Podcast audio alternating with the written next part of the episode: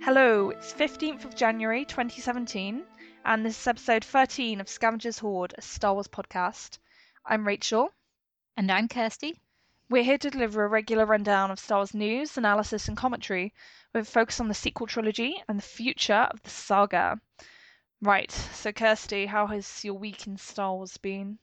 It's been pretty quiet Star Wars wise.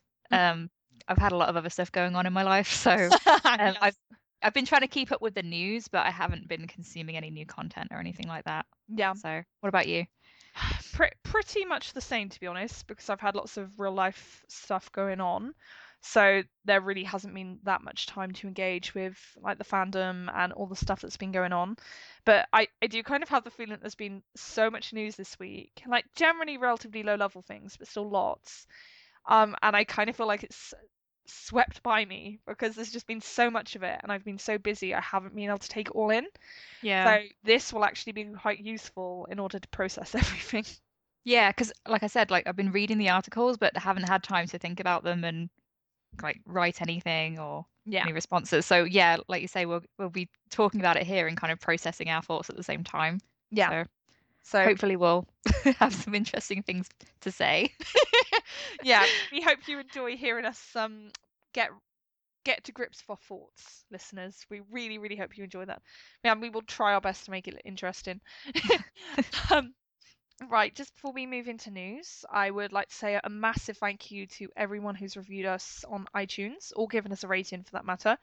You are really helping us. So if you haven't done so already, please do look up Scavengers Horde on iTunes and give us a rating or a review, and you'll be eternally in our debt. um, the other way around, I think, actually. Sorry. um, yeah, so we're off to a great start already. Um, and the other thing is, if you have any questions for the podcast, please email us at scavengershorde at gmail.com. And then you stand a chance of getting your question on the podcast. So fun times. Right. Then we will move on to news. And the first news item is that Rian Johnson has been speaking to US USA Today about episode 8 and he's basically given a few like quick comments about the film and what we can expect from it. So I will just run through those. And the first is that tonally episode 8 will emphasize fun. Johnson is aiming for an enjoyable experience rather than a darker middle chapter in the new trilogy. I want it to be a blast and to be funny and to be a ride the way The Force Awakens and the original Star Wars movies were. Point 2. Fans will find out more about their Force Awakens heroes. Episode 8 continues where The Force Awakens left off with the journey of Jedi training Rey, former stormtrooper Finn, and ace X-Wing pilot Poe Dameron. I wanted to know more about each of them, and that doesn't just mean information or backstory. Johnson says, figure out what's the most difficult thing each of them could be challenged with now. Let's throw that at them and dig into what really makes them tick by seeing how they handle that. Rey develops a strong connection to Luke Skywalker. The new film from the start will explore the relationship between Luke and Rey, who shows up on his remote intergalactic island with his old lightsaber, both not knowing what's going to happen and also having a lot of expectations in her head about how this is going to go. Johnson says, it's ve- it very much feels like we all go like what we all go through in adolescence, the dawning of this new chapter of our lives. The director adds that the deepening of fam- familial themes in episode 8 is a huge part of especially Rey's character, something that was a really powerful part of her setup and something I really wanted to dig into with this. 4. Luke Skywalker is the emotional entry point into episode 8. A longtime fan of Hamill's enigmatic Jedi, Johnson thinks what's going on with Luke Skywalker is the essential question at the heart of the new film. I'm approaching it for take that I hope feels honest and real and is going to be interesting to folks and make sense. And 5. Episode 8 already has a title. The director knows it. In fact, he's had it locked in his mind ever since he started working on episode 8 a couple of years ago. It was in the very first draft I wrote, Johnson says. So, how bad does he want to get that big secret off his chest? I'll just blurt it out right now, he jokes. All in good time, my friend. that was a long I wish. Please, Rian. yeah, please, please just slip up today. um, yeah, so Kirsty, what, what did you make of these comments? There's obviously a lot to take in there, but what were your thoughts when you first read this article?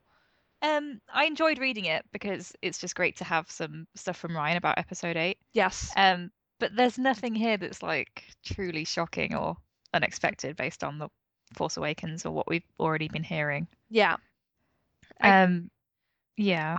So Yeah. sorry. I, no, don't worry, it's fine. I think that, yeah, like these comments, it's really nice to see people finally talking about episode eight in like some kind of substantial way.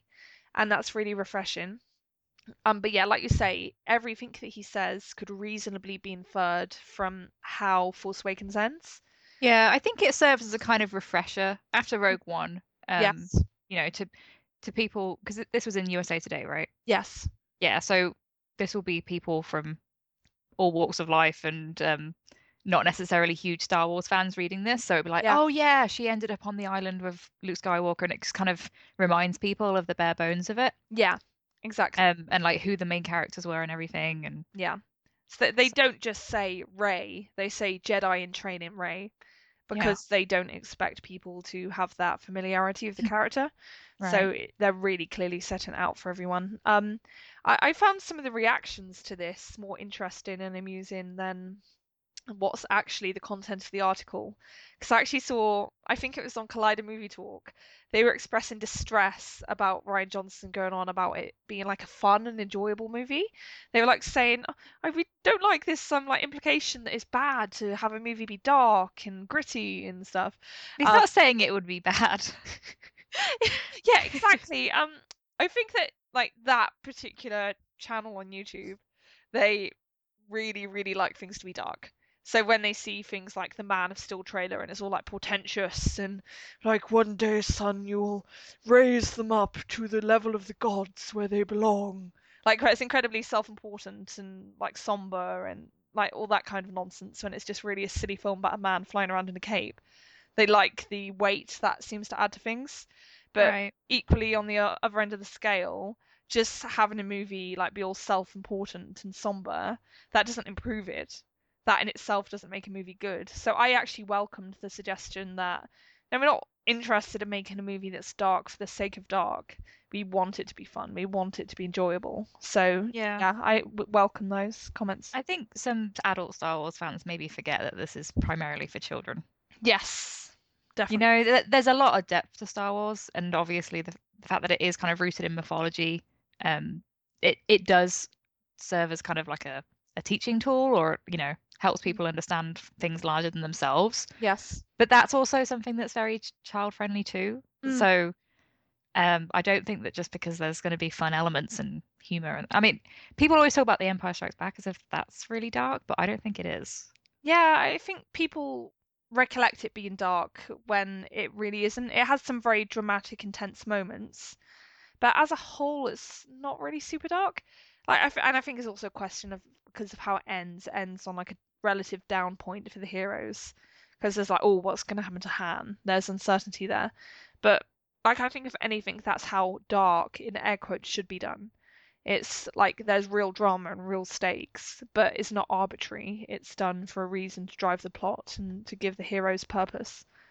So Yeah. that's the good. And you know, he he compares it to The Force Awakens, which I thought did a really good job of mixing light and dark elements. yeah, definitely. So you had that, um, you know, obviously an emotional depth to the story, but there were plenty of light, light-hearted moments and lots of laughs and cuteness from BB-8, and Yeah. you know, there, there's something for everyone. So. Exactly. It was very balanced.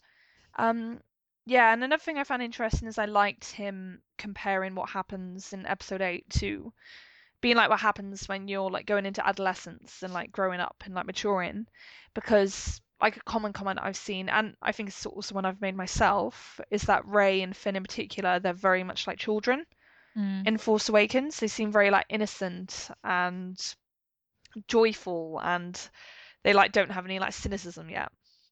So in that way they do seem very childish. Like even though the circumstances that they're in might suggest they shouldn't really be so childish and so naive.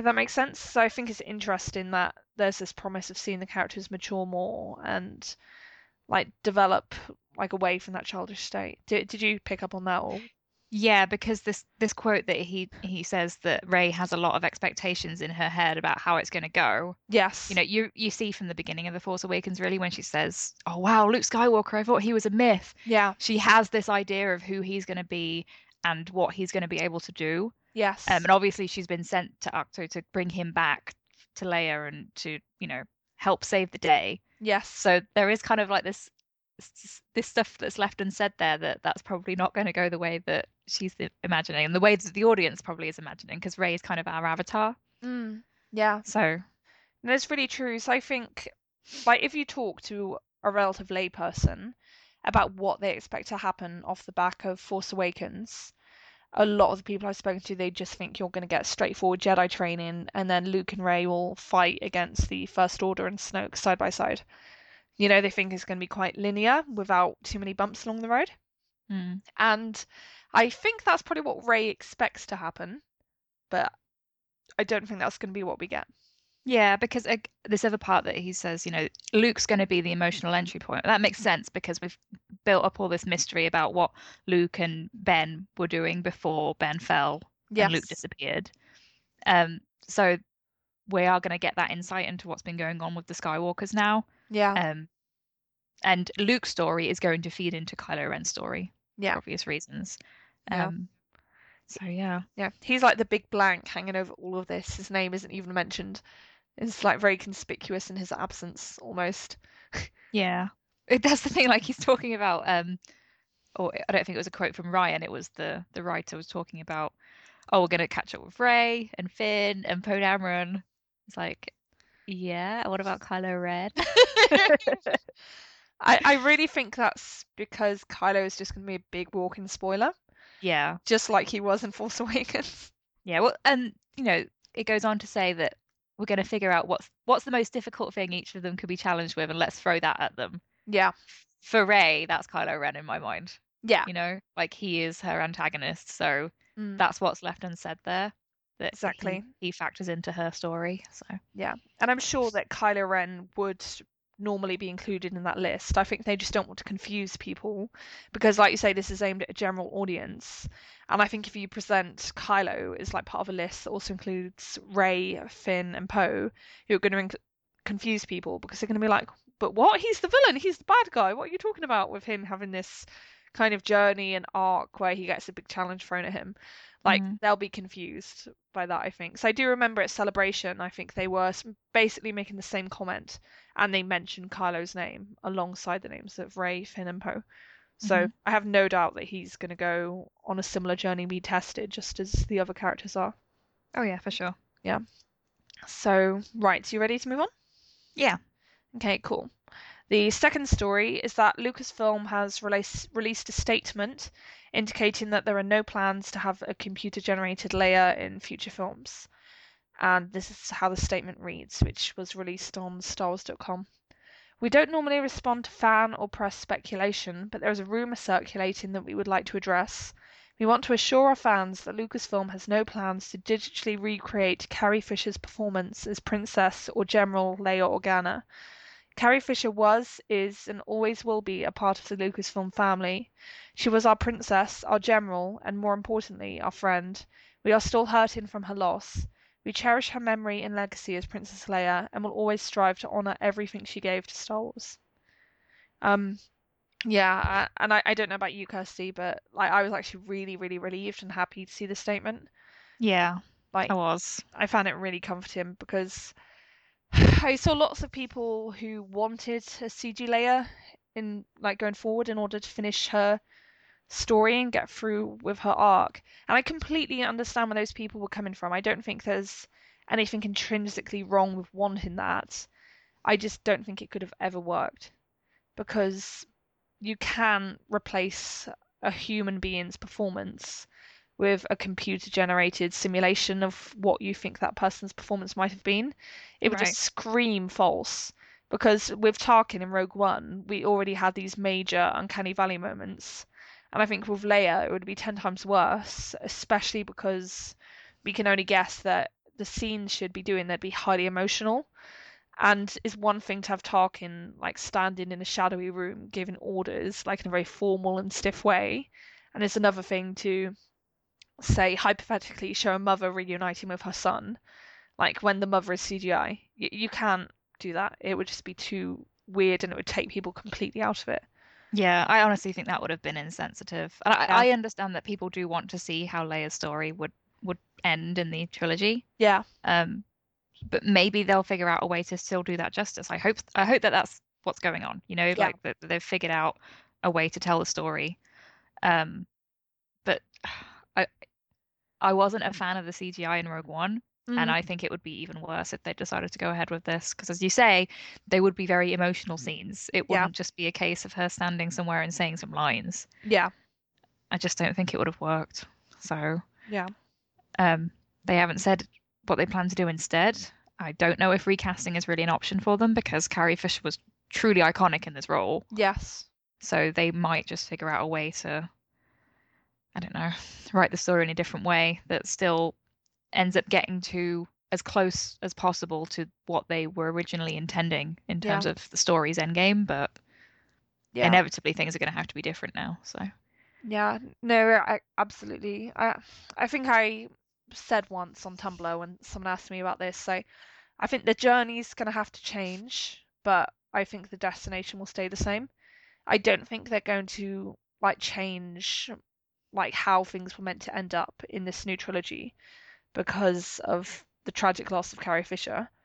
I don't think they do that because for a start that would be an awful way to honor her because I'm sure she were able to have a say. She wouldn't want them to completely overturn everything that's been planned because of this. You know, she'd want them to persevere and make it as true to what it was meant to be as possible.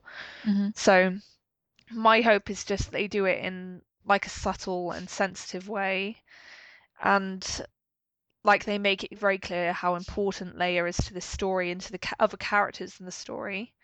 Like but without necessarily having Leia have like a presence as such like in person because like you say I just don't think you can replace Carrie through CGI or otherwise.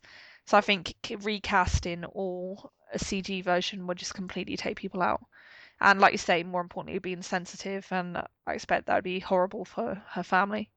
hmm So yeah, I, I really appreciate that Lucasfilm decided to release the statement yes, because you know they have obviously no problems letting other rumors fly around like wildfire. You know, Yeah. like rumors are constantly circulating about Star Wars, but this was obviously something that they wanted to set the record straight on. yeah, no, this is clearly something that hit a raw nerve with them, and I actually found it quite touching, like the, fo- second part where they're talking about Mm. her being their friend and stuff, and like that does remind you because like some of the reports that were circulating around that I think this report was responding to, they were saying things like Disney with unseeming haste, like unseemly haste, sorry, um, like has approached the family of Carrie Fisher about bringing her back, like in CGI form for future films, and like that's actually a pretty callous thing to accuse people of when these people probably knew Carrie Fisher personally. Right. So I'm not surprised they wanted to release this because I'm sure it's very hurtful for them to see people saying these things if they're not true. yeah, I see a lot of reports, you know, talking about Star Wars in general. Things are always attributed to Disney. Yeah. Um, but at the end of the day, it's still Lucasfilm, Mm, and Carrie was obviously a very important part of Lucasfilm and yeah. and these films. So, yeah, it is going to actually affect people personally. It's going to say, actually, no, this is not something that we were planning to do, and it must be very frustrating to have those kind of things circulating when they're completely missing the mark. Yeah. No, exactly. So I totally understand where they're coming from. Uh, right. Then the next story is that we have just learned that there was filming in Bolivia for Star Wars Episode 8.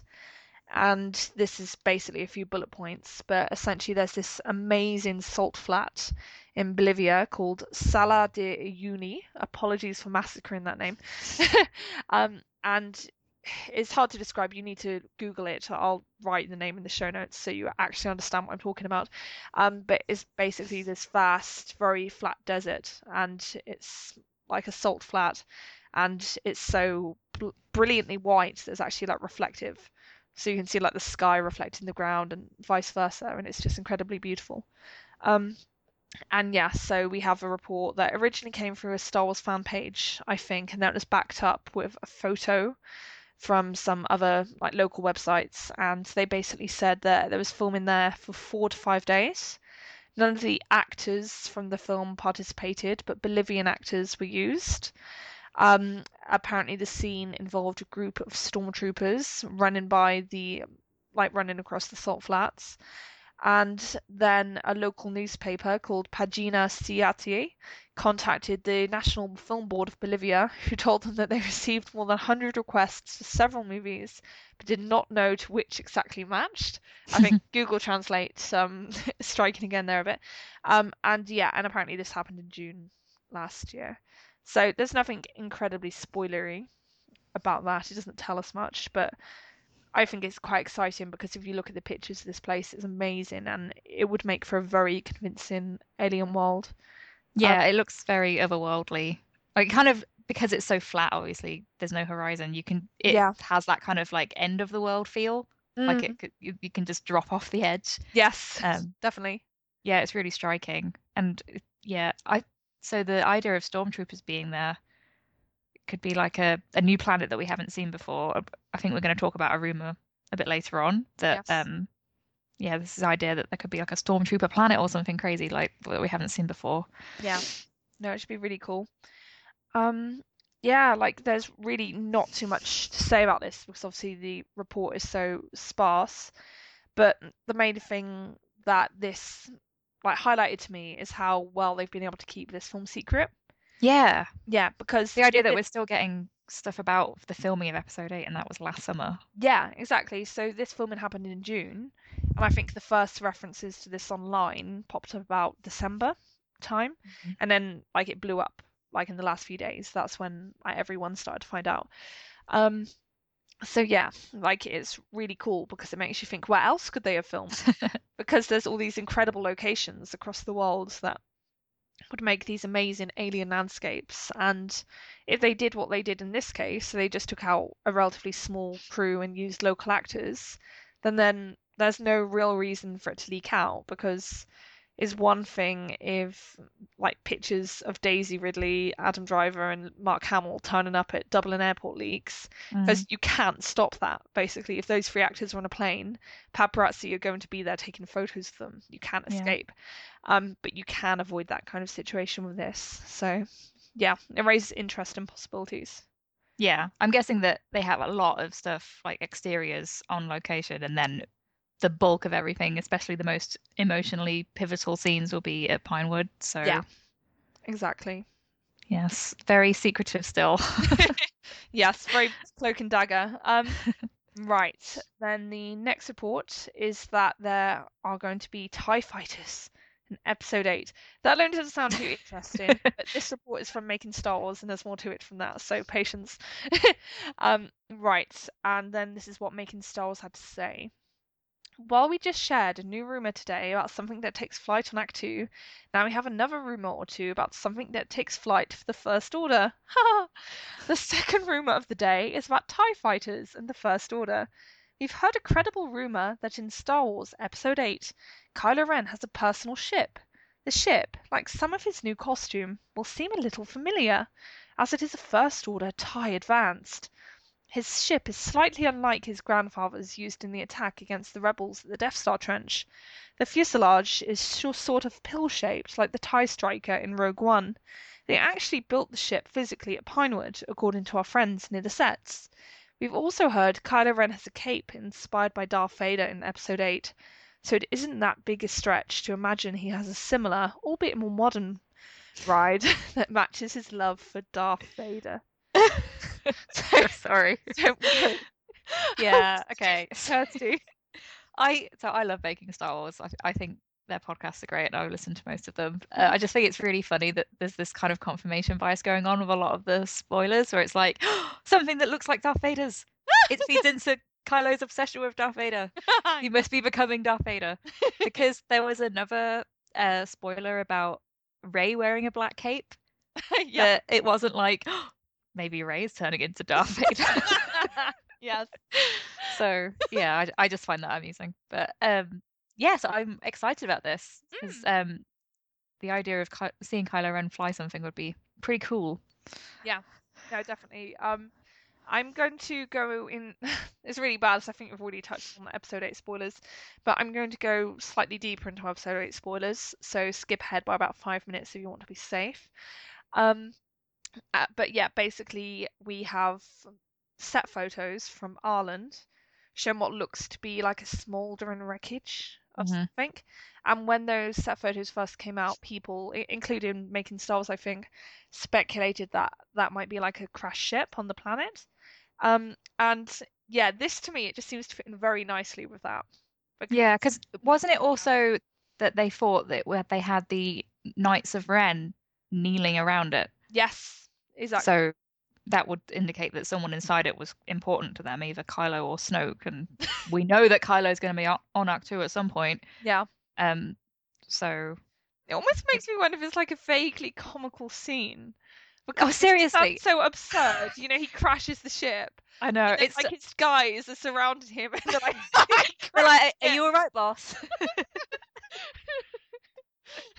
I just I just watched Whiplash, and there's a scene in that where Miles Teller he's like barreling along in a car, like desperate to like make this appointment he has for a concert, um, and he's going too fast. He's not looking where he's going, and a lorry crashes into him, and it sends sh- his car flying, and then like he crawls out like bloodied and bleeding, and like someone tries to say, "Oh, you okay? you okay?" And he's like, "Oh no, no, I've got to go to the thing."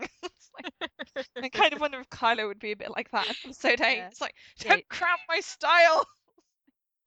Oh yeah, uh, you know, so all these little things about Kylo's new costume and his his very own personal ship.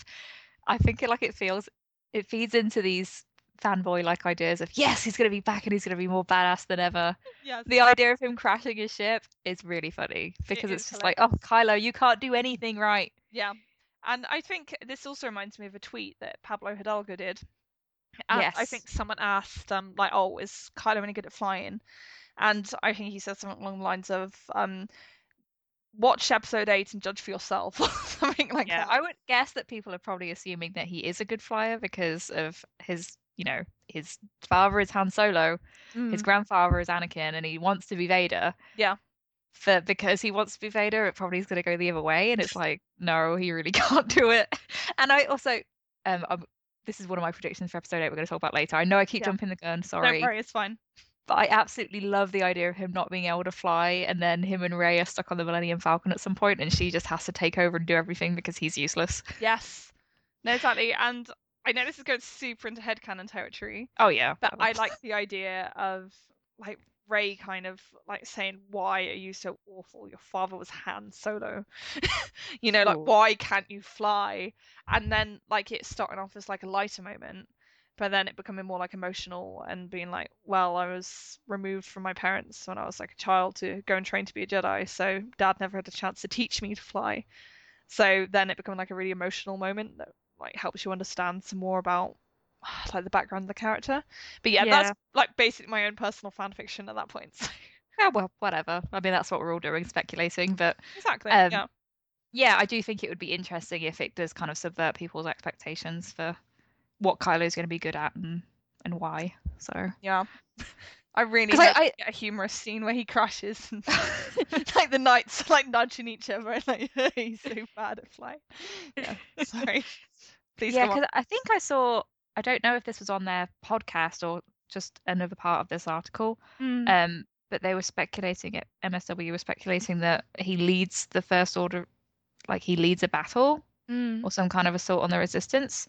I can't really see that. I, you know, could be wrong, but um, based on the Force Awakens, it almost seems like Kylo sees his role as quite distinct from the rest of the First Orders. Yeah. Like he's not really, he's not a Hux. You know, he's not leading a battle or um developing tactics for any kind of a- a- attack or assault. Yeah. It, it seems like his goals are quite separate. yeah. He has his own personal interests, as Hux says. So Yeah.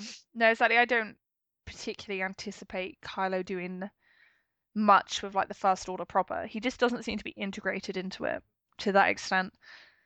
Um, but yeah, who knows? There are so many Mhm. possibilities. It's very exciting. Yeah. Um, right.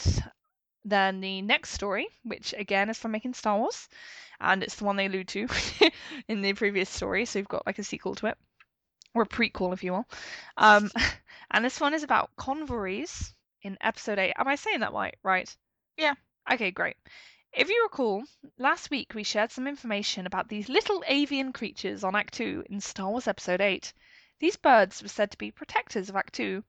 When the puppets were being described to me last summer, certain things like their sharp teeth stood out to me that I never saw in a Star Wars design. But they also made me con- not consider it was a bird like creature we had seen before. Many of you asked me if the puffins were convors. I thought about it and dug a little. It appears highly likely that we will be seeing convors in Star Wars Episode 8. The sources that got back to me so far have said that's the gist of the design. However, leave some room open for the animated show's interpretation. Without having seen the designs myself at this point, I think that's about as good as I can do to confirm we will see convors in Star Wars Episode 8. Kirsty, do you want to explain what convors are to the uninitiated? Yeah, so um, we, as it says, we we first saw them in um, the Clone Wars, and they are, and, and if people have watched Rebels, they kind of see this in the Loft Lothcats as well. Mm-hmm. Um, animals who kind of have this connection to the Force and um, can hold memory, like almost like living holocrons in a way, which sounds kind of creepy, but that hold hold secrets and knowledge of the past and um, allow Jedi to kind of live on in the Force, like Mm. um and actually this was something interesting I saw the other day that someone was talking about Irish folklore and was saying that um it's said that the puffins who live like around Skellig Michael and that um kind of hold the souls of monks. Mm-hmm. So I think that kind of f- feeds into real world mythology in a really interesting way, Yeah. right? No, that's So- cool. Yeah, so it's kind of cool that um they were filming, you know, the Ahch-To scenes on this place and they're kind of like using the real locations mythology and that culture um to kind of show that yeah, Luke isn't alone and it all feeds into this idea that he's doing something quite important there and this place has a strong connection to the force Mm. in a very ancient way as well. It kind of goes beyond the most recent Jedi Order that we saw in the prequels Yes. and I, this is probably confirmation bias at work again, but this kind of feeds into my idea that um, the sequel trilogy is really going to be about expanding the lore of how the Force works Mhm. um, beyond Jedi and Sith, beyond Yeah. that binary that the the general audience will understand. Because we got, we got a lot of that in the Clone Wars with things like the Mortis arc. yes. Um, so yeah, the search for balance that Dave Filoni's talked about quite a lot in terms of um, how they're approaching the Force ethos with characters like the Bendu in Mm. Rebels. Yeah. Um, yeah, so it's exciting. Mm. Yeah. No, definitely. I, I, I, I'm. I obviously don't watch the Clone Wars, so I don't have the depth of knowledge that you do. But like you, I'm excited by the prospect of this island really being fleshed out as this place that's very significant to the Force hmm and to the history of the Jedi. Because I think a lot of people think that Luke just ran away to hide, like because he was frightened or something. Yeah. Like so for your standard viewer, they're not really going to get at this stage that Luke is actually off doing something important. That he didn't just run away to like cower because he was frightened of Kylo Ren and Snoke coming to get him, which is really, really lame. Like he actually went with like a purpose in mind, like with a Mhm. plan for something that he needed to do. And yeah, I think if this island is really strong in the Force and it potentially has like answers to offer on like how can we resolve this? How can this endless battle between dark and light be resolved and like made how can people just be made to chill? You know, I think that's kind of to learn.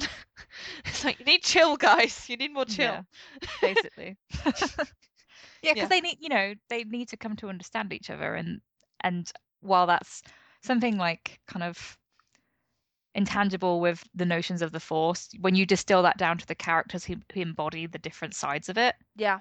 I think that's quite compelling. The idea that you have Luke and Rey arguably on this side, and you have Kylo Ren and Snoke, Mm. and it's this, you know, ridiculous divide between them. But the idea of having kind of these almost ancient mythical creatures who don't have that same concept in their minds, like the Bendu in Rebels. You know, he says, Yeah. "I'm not, I'm not light or dark. Yeah. You know, I'm, I'm in the middle." Um, yeah, I feel like that would provide lots of. It'd be an easy way to kind of catch the audience up to speed with where things are going in terms of understanding the force. Yeah. And you know, it's not necessarily like dark equals villainous and light is heroic. Yeah. You know, it's probably more realistic almost and relatable to have characters that are kind of in between. Yeah. And I I I think you do see that with Rey especially. Yeah. No, absolutely. I think it's like mainly going to be a way to just make it more fun and more dynamic for people because there's only so many like campfire conversations Luke and Rey can have about the nature of the Force. Yeah, exactly. It doesn't have that tedious exposition. It's not like him just teaching her, it's her actually experiencing things through meeting these creatures, Yeah. which really connects the Force to this idea of nature, you know, that the Force exists in everything. Yeah. Kind of like how Yoda says, you know, it's in the trees, it's in the rocks. Like Yeah. the Force isn't just something like um, it's not a magic trick. Yeah. It's something that flows through everyone, whether they're Force sensitive themselves or not. Like it's still there. So Yeah, yeah, it's really cool.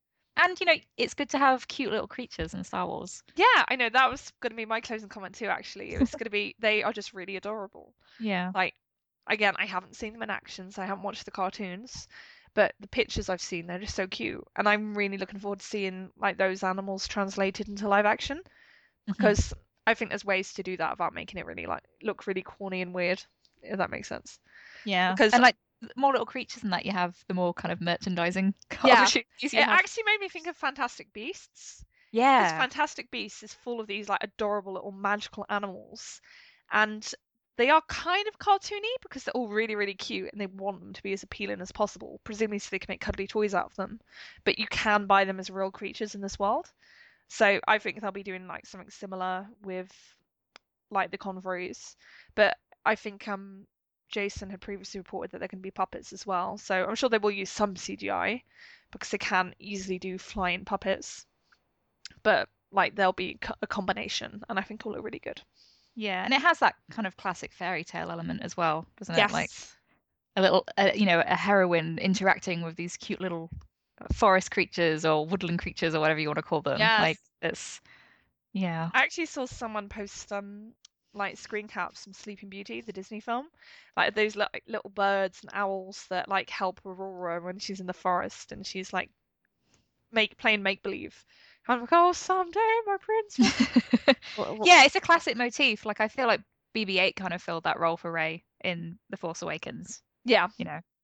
Um, but yeah, it's Yeah. going to be interesting to see how she interacts with these. Exactly. I hope it's Disney princess with a twist.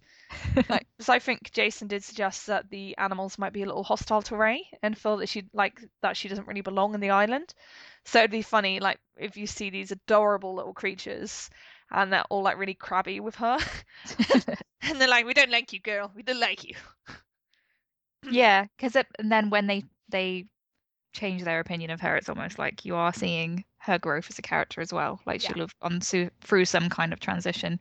Yeah, exactly she has to earn their trust so yeah I love how we have such a long conversation about adorable little coloured birds this does Star Wars I think it's interesting to to think about all the possibilities it has for the story. Yeah, no, definitely. It's even though it might seem like quite a trivial little detail, as I think we've demonstrated, it's the kind of little detail that would have greater implications for things.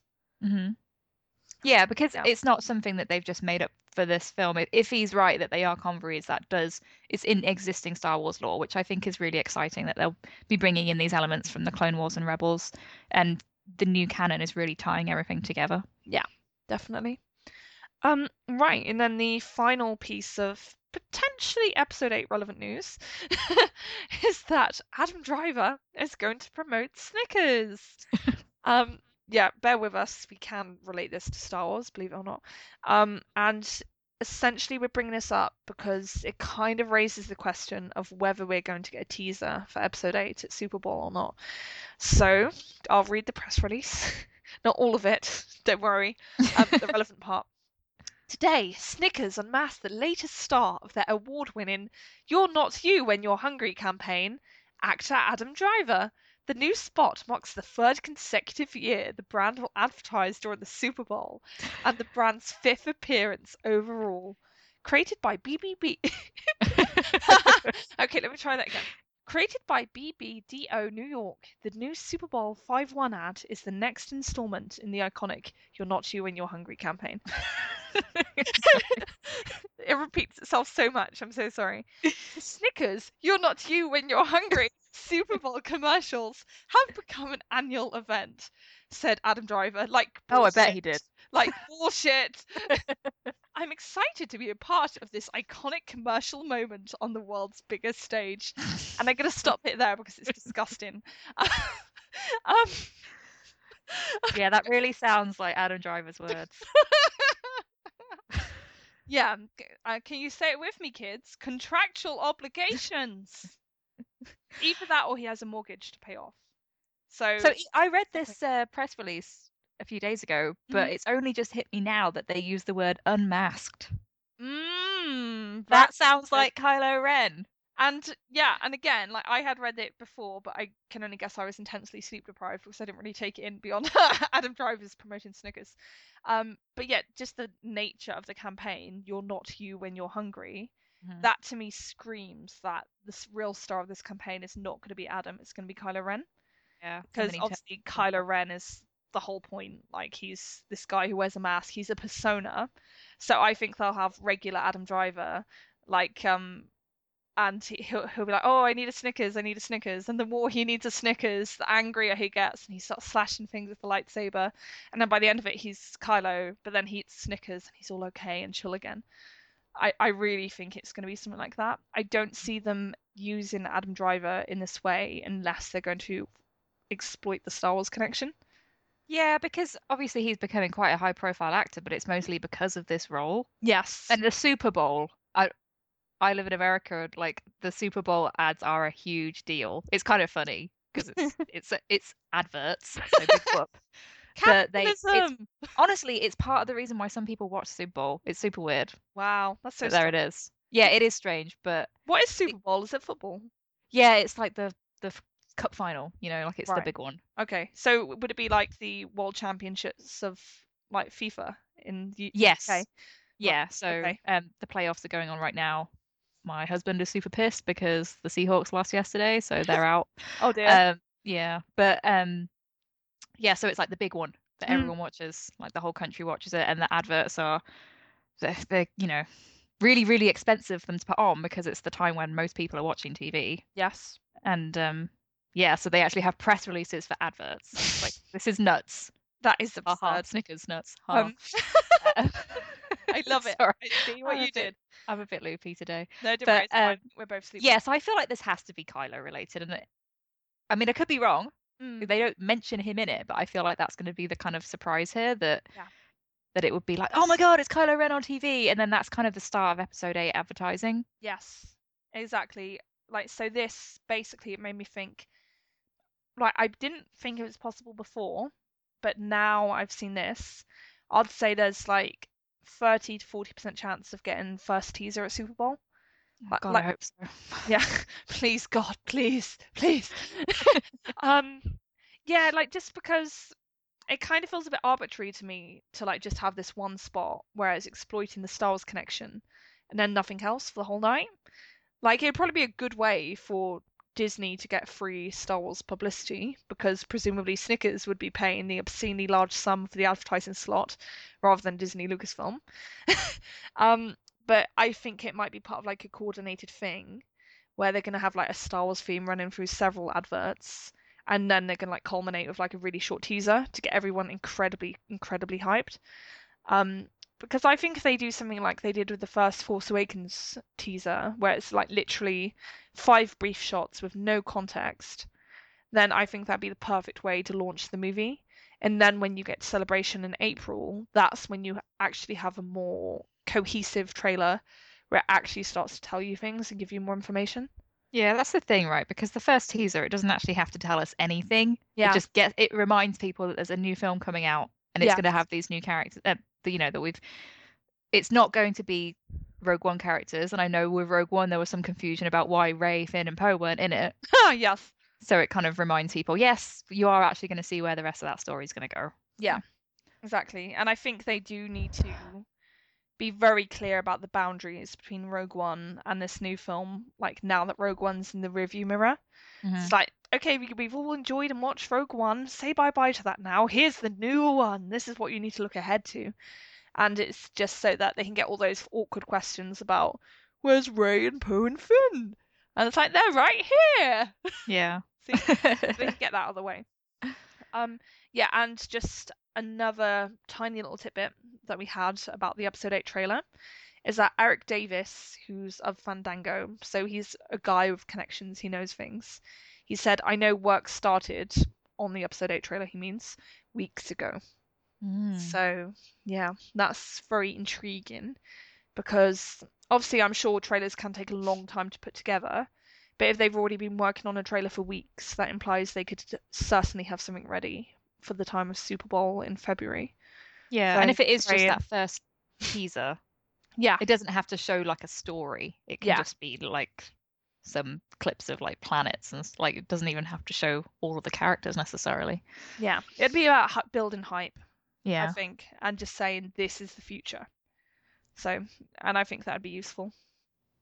Um, right. Then the final news story is about the Han Solo movie, and like essentially it is just confirmation of what we talked about last week, and that is that Woody Harrelson will be in the Han Solo movie. Mhm. And I won't read the whole press release. It's basically just his filmography. um, but I will read the statement from the directors, and that is We couldn't be more excited to work with an artist with as much depth and range as Woody, said the film's directors Phil Lord and Christopher Miller. His ability to find both humour and pathos, often in the same role, is truly unique.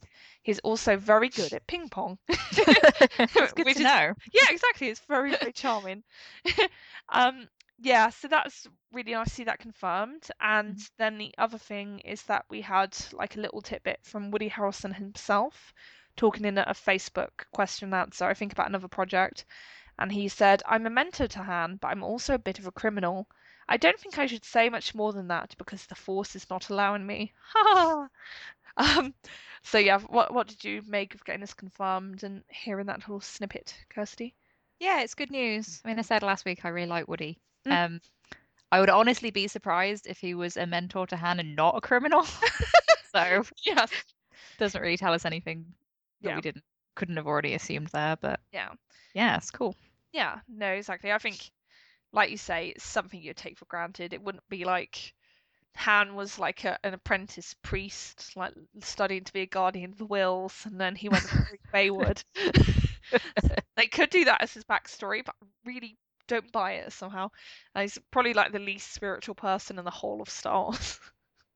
Yeah. That's not a bad thing. It just means it's not really his um area of expertise, so to speak.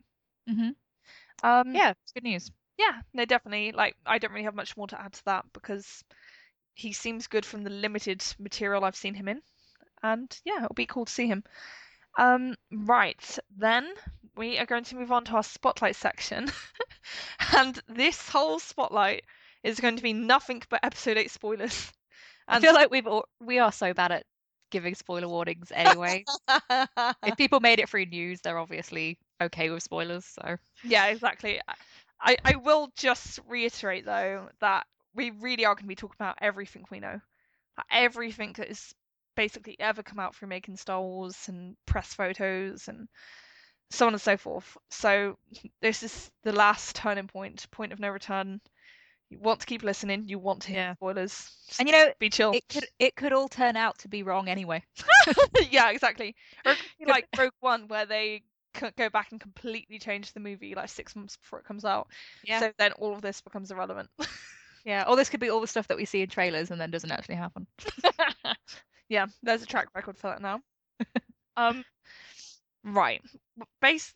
The way to introduce this is when I was going through all the reports and all the photos from trash rags like the Daily Mail and stuff. I was struck by how much there has been. I was like, oh my goodness. Like, so I was originally going to like try and take a little bit from each report that had ever come out, but I quickly realized that was impossible. So what I've instead done is I've essentially summarized like key observations, key beats from like the reports I could find, and I've split them into two strands. So the first is the resistance strand of the story with like Finn, Poe, Leia, and so on and so forth. And then the other is going to be the fourth strand of the story with Rey, Luke, and eventually Kylo, and so on and so forth. So it's going to be a question of confirming those elements of it. Um, right. So then, with the resistance strand of the story, we actually have what would presumably be one of the first scenes from that, and that is that Finn's first scene is going to show him in a bubble suit that is cut open to reveal that he's in better shape than ever before. Like, so I think we spoke about this rumor on the podcast, so I'm pretty sure it came out after we started. But I was thinking that would be a pretty good place to start.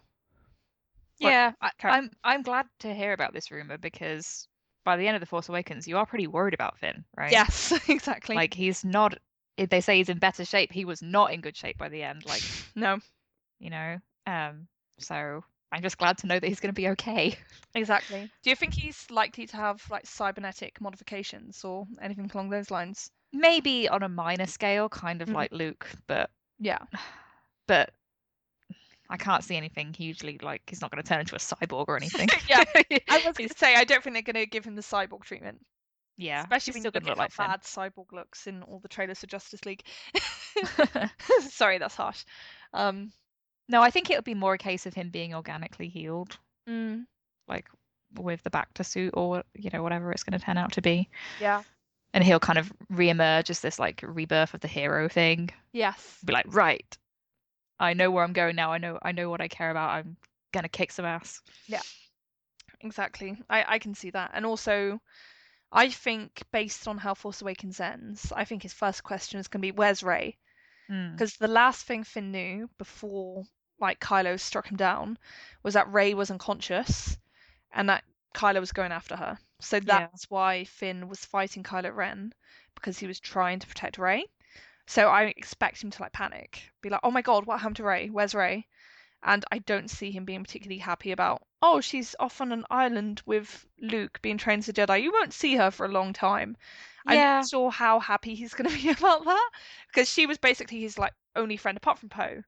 Like so, Poe and Rey, they're his friends, so they're going to have to give him some convincing that no, Rey's okay. You don't need to worry about her. Yeah, it's going to be interesting because obviously Rian's saying that all the heroes are going to be tested. Mm. A big part of Finn's motive in The Force Awakens was going back to Starkiller Base to save Rey, Yes.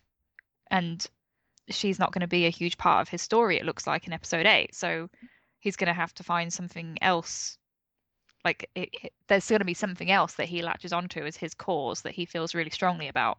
Yeah. So you you would suggest that that would be something to do with what the resistance is actually trying to achieve. Yeah, no, definitely. Like, so I think that's going to be a big element of how the characters are tested. They're being tested by being taken out of their comfort zones. Because by the end of Force Awakens, Rey and Finn were very comfortable with each other. So there's not much of a test if you have those two characters like buddying up for the whole of Episode 8, Mm. because that's how they were throughout Force Awakens.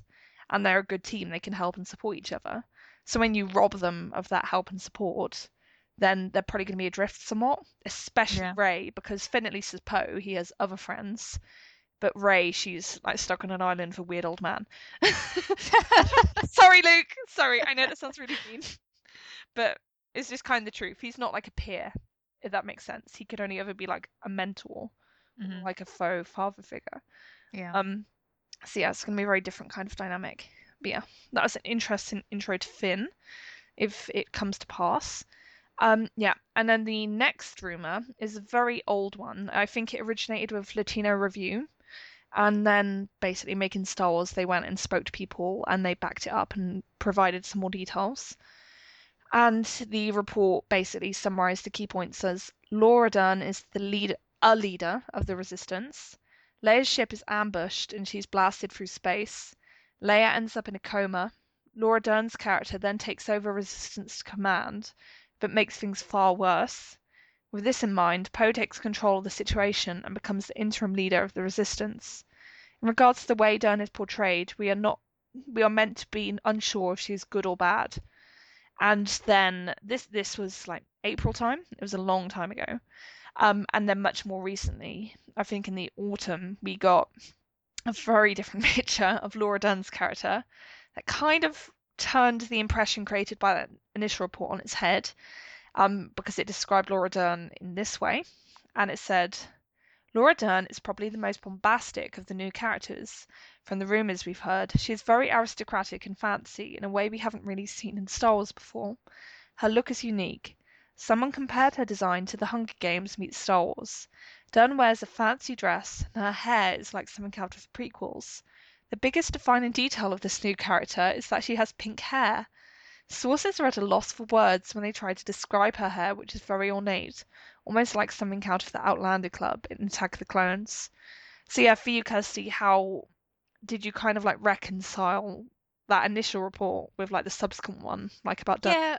I don't I don't think they're completely contradictory Mm, because I think it could be someone from the Republic coming in and kind of trying to trying to take over stuff and acting like they're the boss when they don't really have any true understanding of things. yes. Um, and it does give us kind of that glimpse into the New Republic that was a bit it was missing from the Force Awakens, right? You had hints that they were being backed by the Republic because that's what Hux says in his speech. yes. Um, but yeah, it's going to kind of connect to and have that disparity of people who are making all these grand political decisions but have no real understanding of the war and the real toll it's having on people. Yeah, definitely. And I hope that we're going to have kind of similar to Rogue One that there's that real disorganization in the Mhm. resistance, just like there was with the Rebel Alliance, that yes. people are coming together, but it's for all these sorts of different reasons and they all have their own priorities and understandings of the situation. Mm, So it's going to generate some interesting conflict.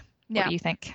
No, I think that's a really good read of the situation. Um, and I think that's like the most plausible scenario. Um, because yeah, like you say, it's not that the second report contradicts the first. It's just that it casts it in a different light.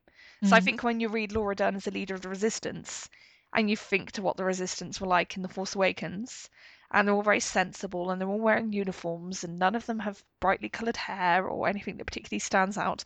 Like apart from a few of them who are alien, but that's just a Star Wars thing. I did wonder if that was a case of the first report um, just kind of mixing it up in terms of semantics, like Mm, getting the resistance and the republic confused because they're not the same thing, but they're Yeah. on the good side in their quotes. yeah, it's possible. I, I think based on the second report, it would definitely make more sense for her to be a leader of the Republic who's kind of floundering because well the Republic's gone. um and then she's like, "Oh god, I need I need to be important. I need to find like whatever is going to be the new government." So then she latches onto the resistance and tries to take command of that Mm. because like what was her touch point has been taken away. Yeah.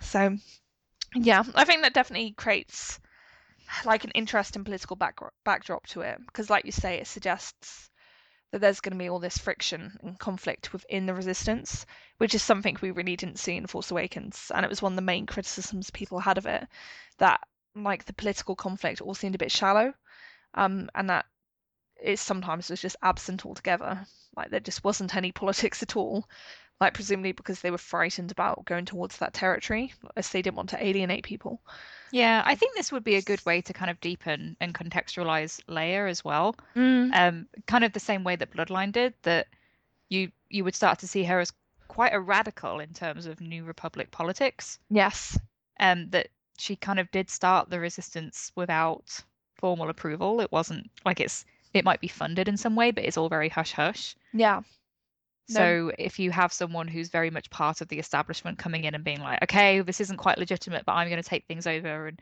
they actually end up making things worse, or at least as perceived by people like Poe, who really does follow Leia and strongly believe in her convictions. yes But it kind of gives us that idea of how Leia is perceived by the wider galaxy. yeah it's like because this scenario reminded me of the fact that carrie had spoken about um really enjoying acting in episode 8 Mm. and i was thinking this would be like a nice meaty thing for her to latch onto. Like if she is very very isolated from like the mainstream government and the people in the republic don't like her and they they could almost consider her like a Saw Gerrera s figure like as in from Rogue One um like can consider her too like radical and too extreme in her methods. Yeah. and then when you force her to work alongside people from the republic it causes all these fault lines to emerge. So i think there's lots of rich potential for drama there um Yeah. obviously there's the question of whether how much of this will need to change because of what happened with Carrie, but I think with that I'd probably go back to the idea that I really hope they just don't change much about episode eight at all. I'd pr- almost prefer they didn't change anything, just to like honor the performance that Carrie gave, like Yeah. rather than like manipulating it into something it was never meant to be. But it, again, it's going to be a very difficult decision for them. Yeah, I do hope if like if this idea of her ending up in a coma, if that's true, Mm. I hope that she still has some really good scenes. Like I hope it's not just a case of one scene and then that's it. Mm. So So- I really hope that, and I think that that would be the case because everything we've heard it indicates that like her role in episode 8 was bigger and meatier than her role in Force Awakens was. So I don't think that can be true. She has spent all her time in a coma and she doesn't do anything interesting. Yeah, I hope so because they they did film some really cool stuff for, for Leia in The Force Awakens and then Mhm. ended up cutting it because they were like, oh no, let's introduce her as she's meeting Han, so you're seeing her through his eyes, like how Mm. much things have changed between them. Yeah.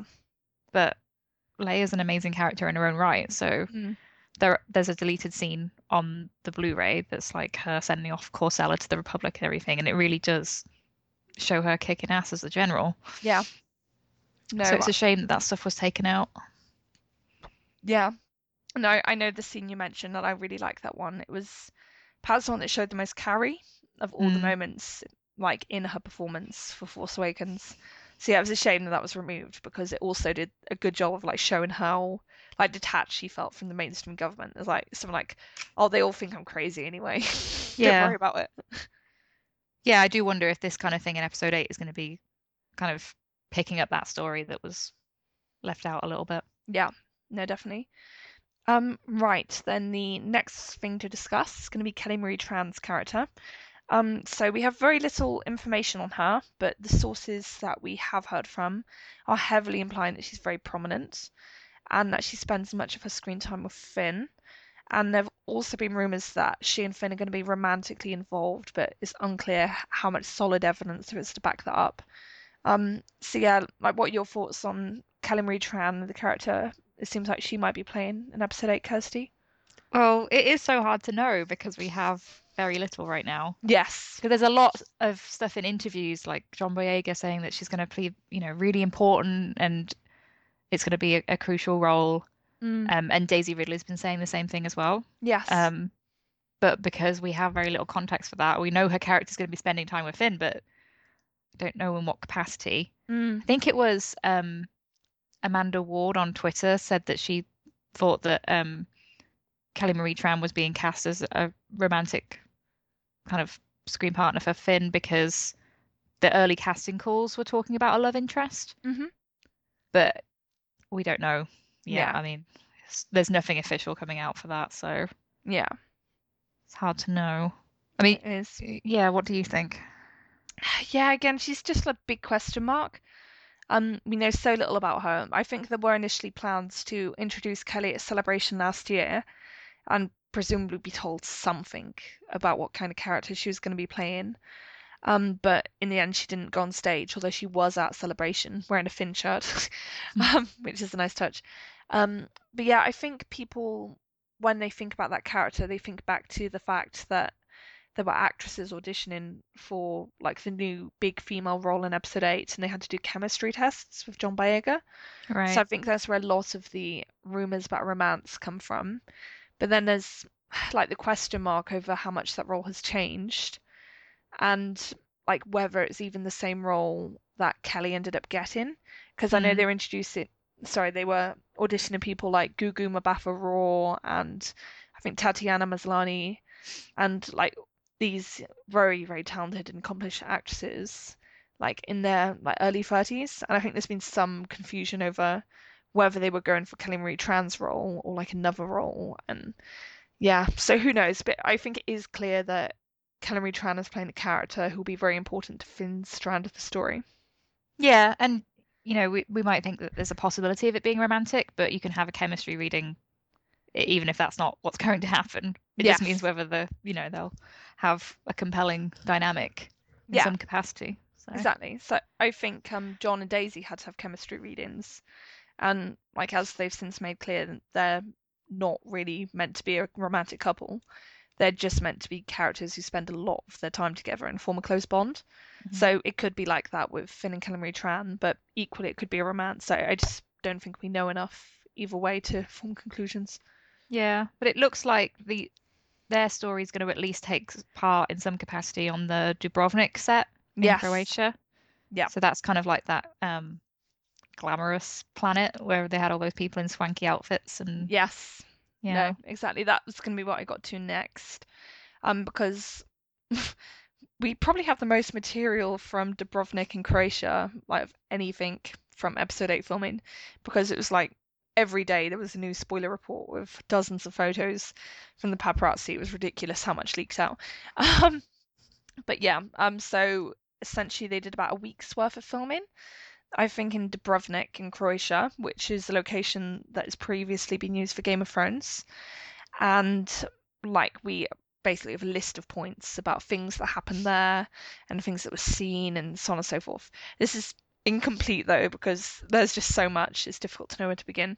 So Making Star Wars have said that the Dubrovnik planet features in the later half of the first half of the film, it's interesting. Um, the planet has something of a sophisticated and glamorous feel. Like there was a cruise ship, for example, used for filming, and the deck was filled with smartly dressed extras, including aliens. Um, and then the alien city on Dubrovnik it appears to be very technologically advanced. There's like fancy fittings around all the doors. There's like lots of illumination. Like there was modifications to the fa- fountain, and it just went on and on. Um, and there's also been reports that the planet features a casino. Um, so a place of vice and villainy, presumably. um, and then there was a scene that involved doubles for Finn and Kelly Marie Tran's character riding down a street on the back of what can only be described as a li- large white horse with long ears. Uh, not making this up, it's not a fever dream, it's a thing that happened. Um, and then there was also a speeder chase that was filmed with one speeder appearing to be cut in half. Um, and then there were potentially doubles for Rey, Benicio del Toro's character, and Laura Dern's character present, although it's very spotty as to whether you believe those reports and how well informed they are. And yeah, then there's just lots of other random stuff. There were like people standing on the city walls of Dubrovnik doing filming there. You could see the horse's head on the city walls. And I think there's also some stuff that looked like it might be Jedi things going down, like people being flipped over walls and things. So, yeah, that sounds horribly incoherent, so I apologize. But there's just so much. Um, so, yeah, what's your impressions of Dubrovnik, Kirsty? Well, that there's some things that, if they're all true, don't quite fit together. Yeah. So the idea of this being in the first act, I don't quite buy the idea of Rey being there Mm. because she would be on Ahch-To still. Yes. Um, we we've actually heard rumors that they're going to be there. Like, well, there's no rumor of them actually leaving the planet yet. Mm. So if they were going to leave that early, we would probably already know or at least have an inkling. Yes. So not sure about that. Um, but it all sounds very exciting and glamorous and kind of in that James Bond feel, you know, Yeah. like something amazing goes down on the casino planet and there's like a chase and they're riding on a horse. It's all very epic. Yeah, exactly. It sounds absolutely bonkers, but in a good way. I, I like that it sounds so zany and crazy, and I think this could well fit into like that fun vibe that Rian was talking about, Yeah. because it does sound very exciting to have this kind of maybe like espionage plot on this really glamorous setting, and then all this like crazy nonsense goes down with like chases and horses and stuff. Um, yeah, and I think the confusion over Rey, I think that probably emerged because Chloe Bruce definitely did 100% go out to Dubrovnik to do filming, but there's no indication that she was there in the capacity as Rey. So Mm. they could have just been using her as like another stunt woman, like to do the other stunt work that had to be done on that location. So there's nothing to say that Chloe Bruce was there to perform as Rey. So I think that might be why that was the source of confusion. But Is that something that normally happens then? Like they, they would have a, a stunt double for, in more than one role. I'm not familiar enough, to be honest, with um like how these things work. But I do kind of wonder if they book out like the time of these like stunt professionals and then say there is like a two week period where they don't need her to do any stuff for Rey, but they do need people to go out to Dubrovnik. So they're like, Oh Chloe, we don't need you to do any Rey work for the next two weeks, but would you want to come out to Croatia with us and help us out with some stunts there. Right. Like I could see something like that happening, but I'm really not well informed enough. Um, Yeah. I'm sure it's quite complicated with contracts and stuff and what people are obliged to do. Yeah. I mean, based on kind of what we're hearing about these chases going down and stuff, that does sound like an Act One kind of thing because they're in this place where everything seems calm and sophisticated, and then all of a sudden something big happens, Yes. and then you know that that makes Finn and Kelly Marie Tran's character realize, oh, there's something big going on here that we need to get to the bottom of, or Mm, need to develop some kind of strategy, yeah. and then that that kind of propels things through the story for them. Mm. I've seen it suggested that the Dubrovnik planet might be like a hotbed of like first order sympathizers or Right. something like that. So it seemed very wealthy. And casinos are like often synonymous with like corruption and things along those lines. And we obviously know that the first order had to get funding from somewhere. It'd be kind of cool to think about Kelly Marie Tran coming from like a wealthy family Mm, that do have first order connections, yeah. like a strange parallel to Finn. Yeah, no, that would be really cool. Um, because yeah, everything we've heard about Kelly Marie Tran's role suggests that it's quite juicy. So that suggests that she has an arc in her own right. So Yeah. she's not just there in service of Finn's story. She presumably has her own arc and her own journey to go on. So yeah, something like that would be cool, where she like maybe comes from a first order family, but she has like doubts and she would decide she wants to help the resistance, so reaches out to them to try and like offer information that will help them. Like that's complete speculation on my part, but a story like that would be pretty cool, I think. Yeah. Um, right. So then, the final like big bit of information we have about this strand of the story is again about Finn and Kelly Marie Tran's character. And it's essentially a bit of a weird one where Finn and Kelly's characters, as along with a resistance technician, they are going onto either a first order ship or they're already on like a boarded resistance ship and they're like setting bombs. Um, and yeah, it sounds like a bit of a weird one because again, it just lacks the context you would need in order to decipher what's happening. But it clearly suggests that Finn and Kelly Marie Tran's character they're still together and they're still like a team, a partnership, working beyond all the like presumably espionage uh, stuff that happens on the Dubrovnik planet. hmm So yeah, again, it adds support to the idea that these characters are together for quite a big chunk of the film.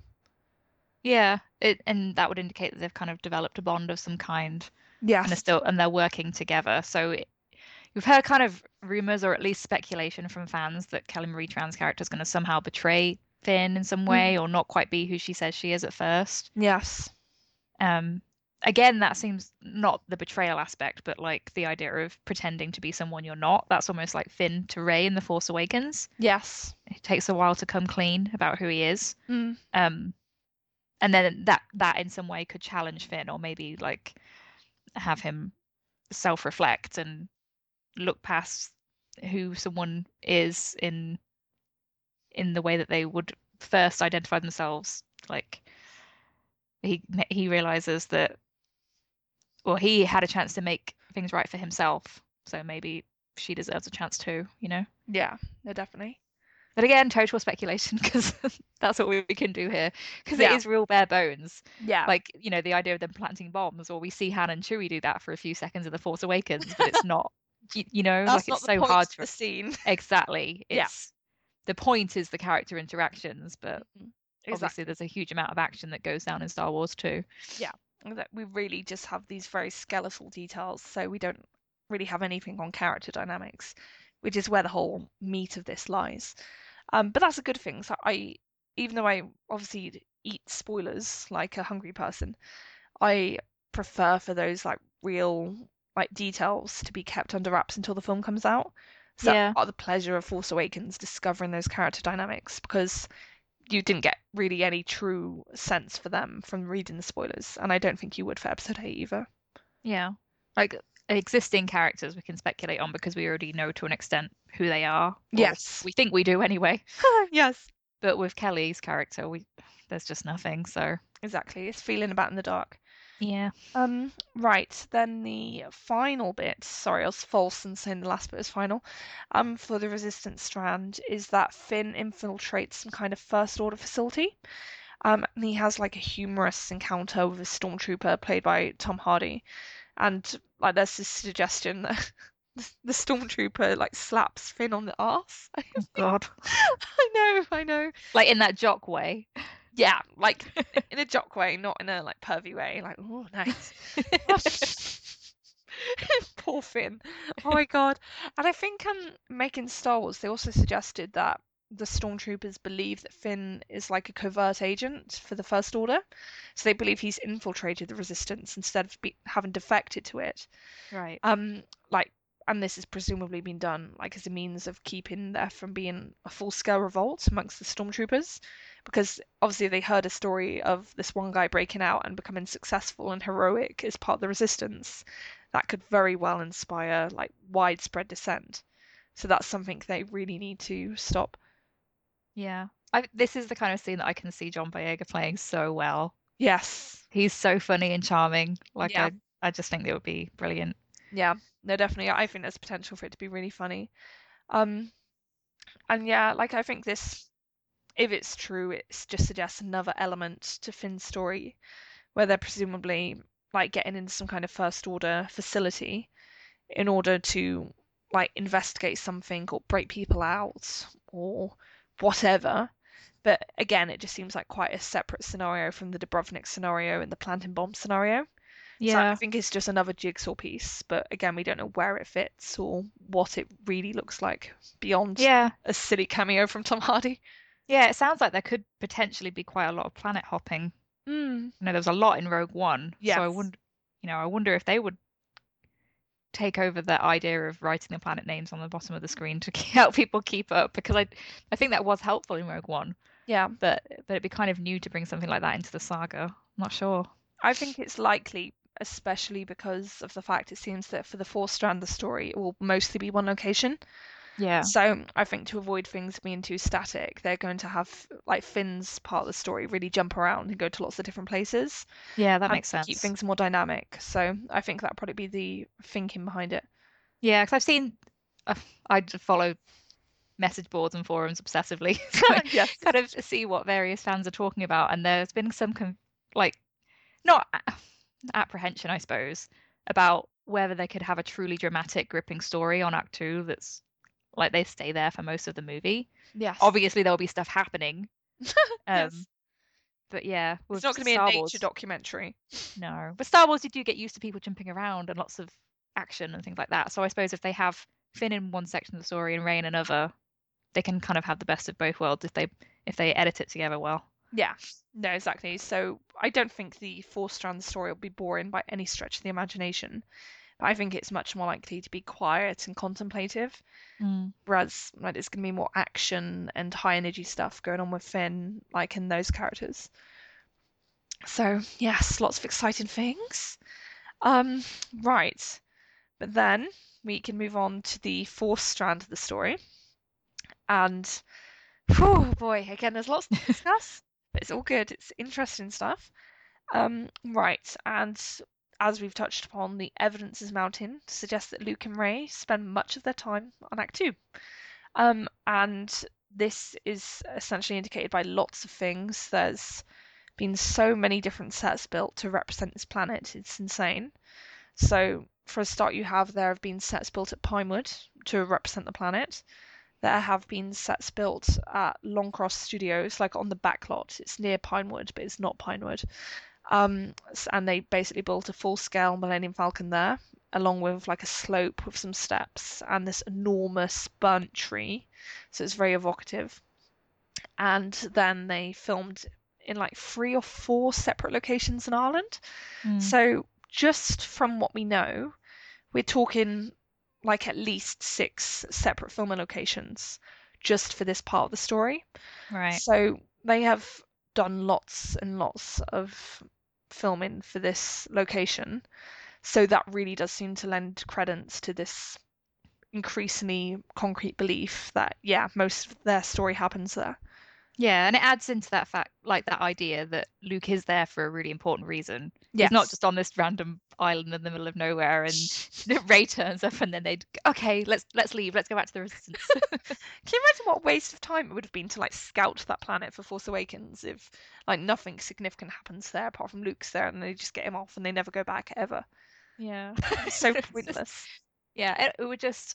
I don't, I don't think that would have done justice to Luke, right? Like Yeah. he can't be there hiding, like you say. He has to have been doing something important, and we we kind of know from Bloodline that he and Ben were around. They were traveling around looking for ancient Jedi lore and artifacts and stuff like that. So yes. this is something that he's dedicated his life to. Like since Return of the Jedi, this is the kind of thing he's been doing. Yeah. So it's really gonna factor into what we can come to understand of Luke. Yeah. So it's really exciting. Yeah, it definitely. So I don't think people should be afraid by the idea of lots of their story happening in this one place, because lots of exciting things can happen in one place, like as we will go into when we discuss these rumors. Um, so yeah, um, the first thing to discuss, I guess, is probably Luke himself, and there's rumors going back to the days before Force Awakens, and they basically indicate that Luke has gone like a bit crazy while he's been alone on the island. Um, and this kind of vibe has been resurrected in more recent reports from making Star Wars, because like whenever they describe Luke's appearance, they go on and on about how filthy he is, and they just they just make him sound deeply unpleasant. Oh, I think it sounds so harsh, but it's it. I, I know, I know, I me- sound really harsh. I do. No, it's not you. It's like those reports and this idea that, like, they use of the word crazy. yeah, You know, and Yeah. it's it sounds to me, if anything, it's like he's been off by himself or like with animals and focusing on the force. It's like he doesn't care how the wider society perceives him anymore. But you kind of get hints of that in Bloodline as well, right? That Yeah. Leia's still very much like part of the political establishment, Mm, but he is kind of perceived by them as like this old kook yes, almost. You know, it's like oh, the mythical Luke Skywalker. You Yeah. know, we hear that he took down the Emperor himself, and like it's all hearsay. Like he's he's not part of. He's he's a mythic figure, Yeah. and you, you kind of get that from how how Rey responds to hearing about him as well, right? yeah, that he's almost a almost a god you Yeah. know so this this idea that he's become incredibly powerful and with that comes this like I, these notions of madness or a mm-hmm. disconnect to society is really interesting I definitely think that's going to be what it is. It's going to be a disconnect. So, like, I doubt he's literally mad, but it will be that, like, he doesn't really care for norms. So, like, I think he might seem shockingly callous in terms of, like, his attitude to the struggle that's going on with the resistance. Um, like, because I expect Rey goes there fully expecting to say, Look, Luke, we desperately need your help. Your sister wants you to come back. Please come back and help us.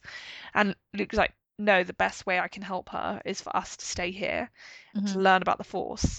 And I can see Rey finding that incredibly frustrating and like aggravating her to no end because she'll probably just want to go back to Finn. Because again, based on how Force Awakens ended, she had to leave him like when he was still in a coma. She didn't know if he was going to get out of it or not. So just as Finn is going to be worrying about Rey when he wakes up, like Rey is going to have Finn on her mind at the start of Force Awakens. So yeah, I can see that separation from her friend in particular, like cutting deep for her and making her feel a bit alienated from Luke because she'll probably resent him for keeping her like on this island rather than just doing what Leia wants him to do and going back. yeah i think with the younger characters there's this idea that this is fresh conflict um and it's oh we have to solve it right now whereas for luke it's almost like this idea of history's repeating itself Yeah. you know that he fought so hard and brought his father back and yet things are happening just the same way again with his nephew Yes. or at least it, it seems that way now Yeah. and there's the idea that you know the first order rose almost immediately from the ashes of the empire Yeah. like the the, the new republic didn't really solve anything Mm. so there were still these underlying issues and it obviously has this real world relevance Mm. um so yeah i feel like luke's going to be just super jaded and bitter about the whole thing and like hey i'm actually focusing on things that are really important like the nature of the force Yes. you know that that it has this um esoteric idea you know Mm. that this is the stuff that really matters and is eternal Yeah. unlike these conflicts that will just be going on no matter what Mm. so So I can see him almost being like scornful of like what he would at this stage consider like petty concerns, Yeah. like Rey's concern for her friend, Rey's longing for her family, like all that kind of stuff. I, I don't see Luke wanting to dwell on that at all. Like, so I can see him learning a bit from the Yoda school, like not to the same extent, because I'd like to think that Luke recognizes the importance of love and compassion because those things were so integral to his own success in turn Vader back to the light side. So I I would hate to see him being dismissive of those qualities, but at the same time, I think he would have like a more mature, like a nuanced perspective on things that would make him more confident to say like I know these things seem really really important to you like your friend and get finding your parents but trust me there are more important things like our mission here my purpose here in particular is extremely important. We need to see it through.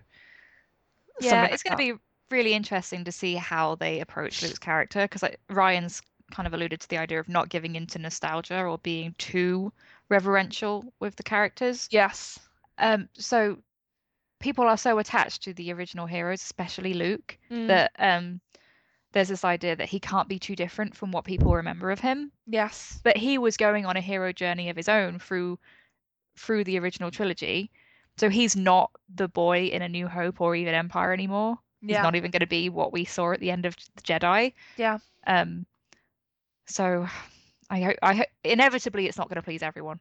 yeah no Um, definitely not Yeah. So yeah, you're right. You don't want to be too dismissive of the idea that Rey cares about her friends and who her, who her family are and wanting to be reunited with those. But um, Luke, for 30 years, has been studying the Force. Well, that's what we assume. mm, So he's just going to have different priorities yes and kind of maybe get an in- indication of was that something that factored into his rift with Kylo Ren somehow? Was Mm. that a pa- you know, how does this feed into how he felt too? Yeah, exactly. So we- we are clearly going to find out more about what happened in the past, as well as learning about how things happen after The Force Awakens. Um, right, yeah. Then we have the story that we've obviously already touched upon about the avian critters, like potentially convors, who are attuned to the Force and maybe guardians of the planet. Um, and Megan Stores, they've suggested that Luke has permission from these creatures to be on the planet, but Rey doesn't. And kind of separately from that, they suggested that Rey has to fight a giant sea monster. I know this sounds like the ramblings of a crazy person. I'm sorry.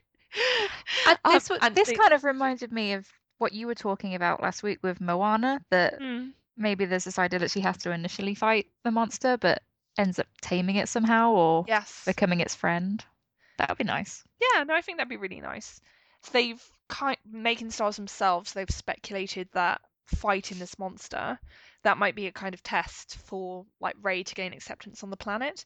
They weren't certain of that at all. That seemed to be just their own saying this might be a thing that happens.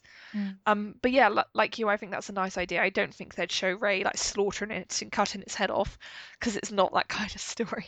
Yeah, it kind of reminds me of uh, a moment in Dark Disciple Mm, where the characters have to do something like this. Um, yeah, that it's not necessarily about defeating and slaying, but yeah, that you learn something about yourself. Like I feel like something like this, while it seems silly in isolation, it would Mm. help Rey realize something about herself. yes, absolutely.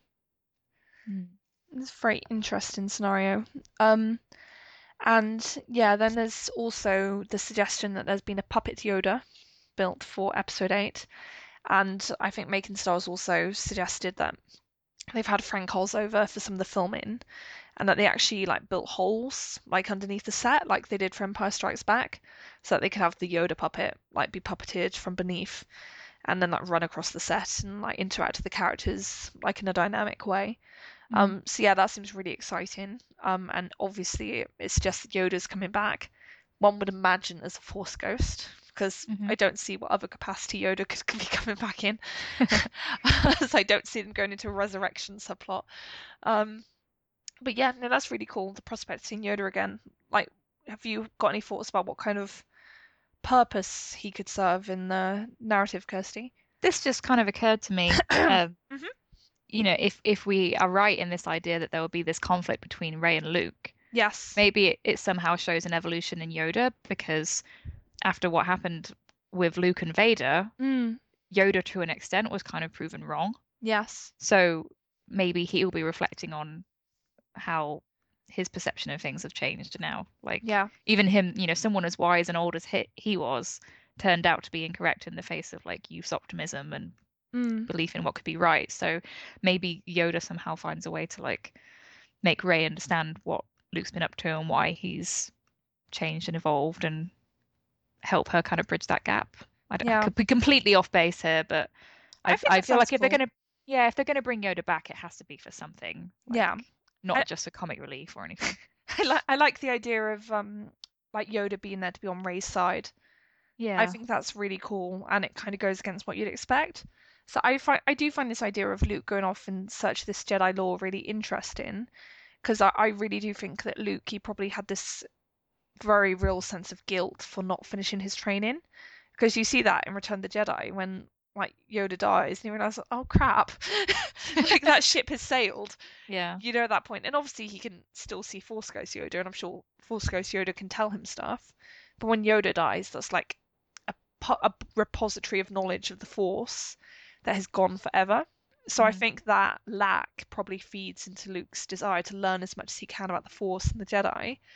And yeah, I just find interesting. So I think there's a real possibility that in trying to compensate for that lack, Luke overcompensated, and he, kind of became like what he said he wouldn't, like as in like he did maybe move away from like the humanistic perspective he'd had before, like in trying to attune himself with the Jedi and to become more knowledgeable about their ways of doing things and their teachings. Again, that's completely speculative from my point of view, but I just think that's an angle they could take, and I think that might explain what Making Stars have suggested about Luke urging Rey to kill Kylo. Like, because it seems like a very odd perspective for the man who like had endless compassion for his own father to take to say, No, I want you to go and kill my nephew. You know, that doesn't really jive with the Luke we last saw in Return of the Jedi. yeah. That I have kind of a hard time with that spoiler because I I put great stock in making Star Wars. They haven't got absolutely everything right. They do walk things back sometimes, and did with the Force Awakens. Like this, you know, fully admit to things when they don't quite hit the mark. Yeah. But if that if I'd heard that from anyone else, I don't think I'd have been able to believe it Yes. because it does seem so out of character for Luke because of what we know, you know, he went through with Vader. Mm. And he's talking about his nephew who he saw grow up, presumably. Yes. Um, so he does have a very personal connection to him. But it's almost like you do have to have that regression with the older, like father figure or mentor figure, um, Mhm. so that the young people can come in and choose the right path for themselves. Mm. So I can't remember how that report was exactly phrased. Was it that he specifically wanted her to kill him, or was it that she needed to face him or I- fight him? Or I think I recall them using the word kill, wow, but let me check. yeah, because that's a it's obviously a big deal. You know, Mm. like what the hell happened to have someone who had faith in his father, who he had never seen as a light side user, yes. um, wasn't raised by him or anything, say no, there's no hope for my nephew now. Yeah. Who we know is a conflicted person, Yeah. but maybe it's a case of okay well he killed his father that's something that i could never have done Yes. Yeah. i don't yeah Yeah. No, I've got the article here and it says from what I've heard a few times, Rey is reluctant with, if not angry at, Luke Skywalker because she has to kill Kylo Ren and she doesn't want to do it. So that is different from what I was suggesting before because it is not necessarily saying that Luke is the one who says you have to kill Kylo Ren. It's saying it's almost presenting the fact she has to kill Kylo as like an objective fact, not necessarily from Luke. Like, but like Luke is presumably going along with this and suggesting that yes, you need to do it, whereas Rey is the one resisting that Hmm. proposal.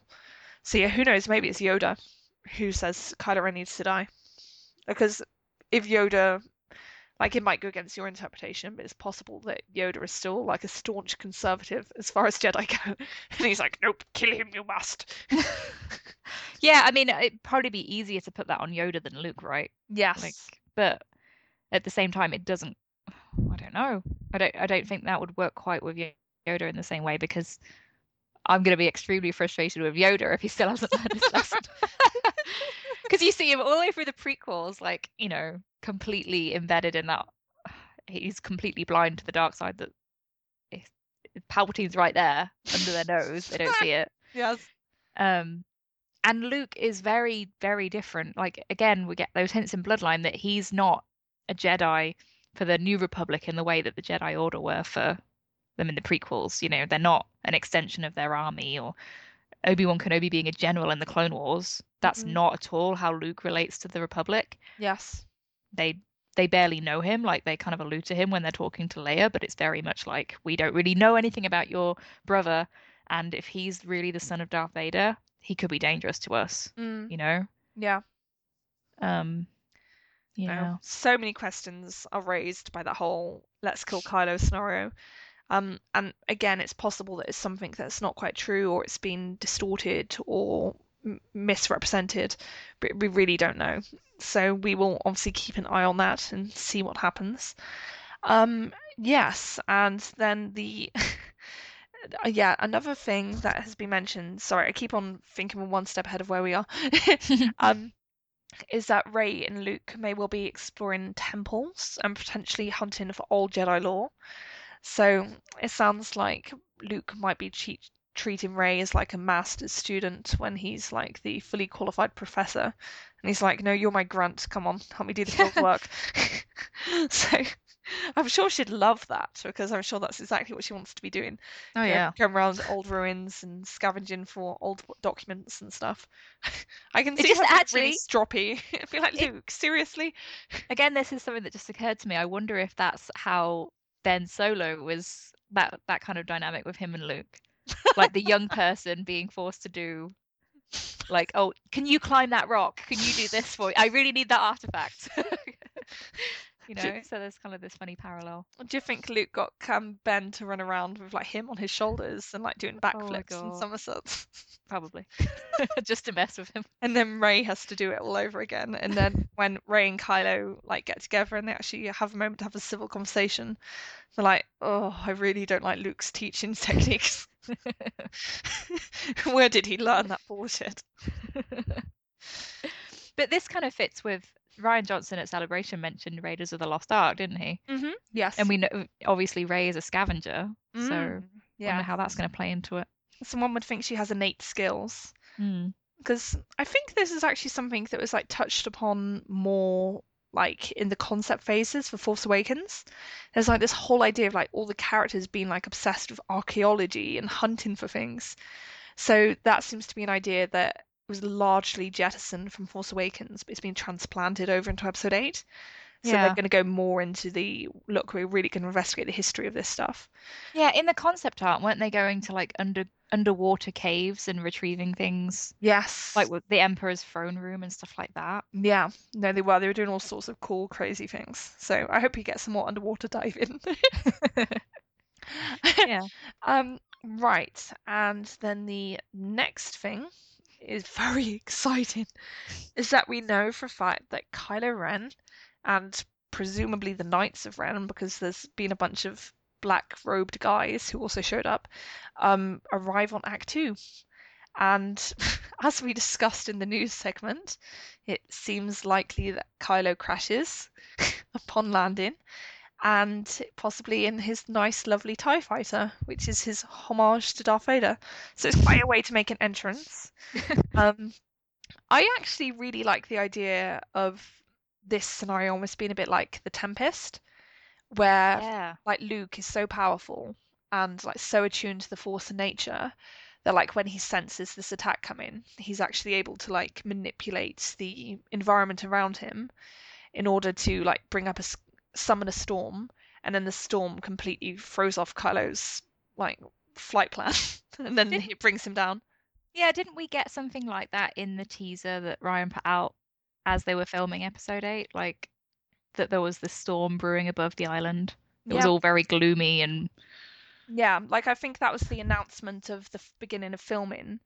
Like it was just a return to the final shots from episode seven, and the first shot was this like rolling shot going closer and closer and closer towards the island, and the sky was just full of these heavy, heavy storm clouds. And then, if you look at all the reports from Ireland when they were filming on location, you'll see that things like they had to get rain machines in because they wanted bad weather, and Ireland is just lovely and sunny and bright. So they had to manufacture their own bad weather. So it's clear that it's meant to be nasty weather conditions. Um, and yeah, I, I just really like that idea of that not being a coincidence, but it being something that Luke has done by design Yeah. in order to like thwart them and to throw their plans off um direction, off track even. Yeah, that definitely has a strong feel like the Tempest with Prospero, you know, this big wizard and like older father figure Yes. con- con- controlling things with obviously the younger female character. Mm, Um, and then with Letter Never Sent, we had that discussion a while back with that idea of the environment kind of reflecting the characters' feelings Yes. and emotions. exactly. So I, I love I love the way that people use that in stories. So I Yeah. think that that could be really cool. And I think Kylo could very easily be compared to a broiling storm cloud. So I think that's a very good metaphor for him. Um, yeah, so I think that's a really interesting idea. Um, there's lots of debate over when exactly this happens, when they arrive, but my personal feeling is that it's more likely to be sooner rather than later. Like, just for the simple plot reason, I don't see them keeping Rey and Luke alone in that scenario for too long. Like, it'd be different if they were leaving the planet at the end of the first act, but it really doesn't seem like they are. So I don't, cons- I just don't see them only having Kylo be the other, only having Luke be the other human foil to Rey. I think Kylo would have to arrive relatively early to like throw a spanner in the works. because you want to have spice those things up. yeah you want to have those interactions between Luke and Kylo as well, don't you? Yeah. So No, Um, exactly. I think they could very quickly show without using too much screen time Mhm. that Luke and Rey are spending a lot of time together and she's gradually becoming frustrated with him and they're Mm. doing all of these cool things with the Yeah. force and and retrieving artifacts but you don't actually need to spend a lot of time showing that Yeah, montage, yeah training montage. it kind of in a similar way to what we've got at the beginning of the force awakens you know they only spent like a minute or two on Rey's daily routine Mm. but you you really quickly saw that that was how she was living her life Yeah. No, exactly. I think people forget, like, even though they might have these elaborate scenarios, like when they're filming on those salt flats in Bolivia, that's like a very elaborate and exotic location, but it's probably only going to be in the film for like five seconds. Hmm Like, so they will do all these setups for just like a very brief moment because they need to like convey the passage of time without showing it in real time. Because, like you say, they are going to have to accelerate things. I doubt the film is going to take place over like a 24 hour period. right it's going to be over an extended period of time, but it's just not going to be shown in that way, like in terms of the real time used. Yeah, I feel you, it's it's probably hard for people to break away from the Empire Strikes Back formula. Mm, you don't get an awful lot of screen time between Luke and Vader, yes. even though it's all leading up to that way. Um, so maybe people are kind of putting Rey and Kylo in that box as well. Mm, But I think for that reason, it might be subverted. yes. Absolutely. I think there's lots of possibility there. Um, yeah, and then when after Kylo and the Knights arrive, the suggestion from making Star Wars has been that Kylo engages Rey in a one-on-one fight, whereas Luke is left to deal with the Knights of Ren. Um, and I know they've kind of walked it back a bit because at first they described Luke using his lightsaber and had quite like an elaborate description, but now more recently they've said that they're not even sure Luke loses, uses his lightsaber. So there's great uncertainty there.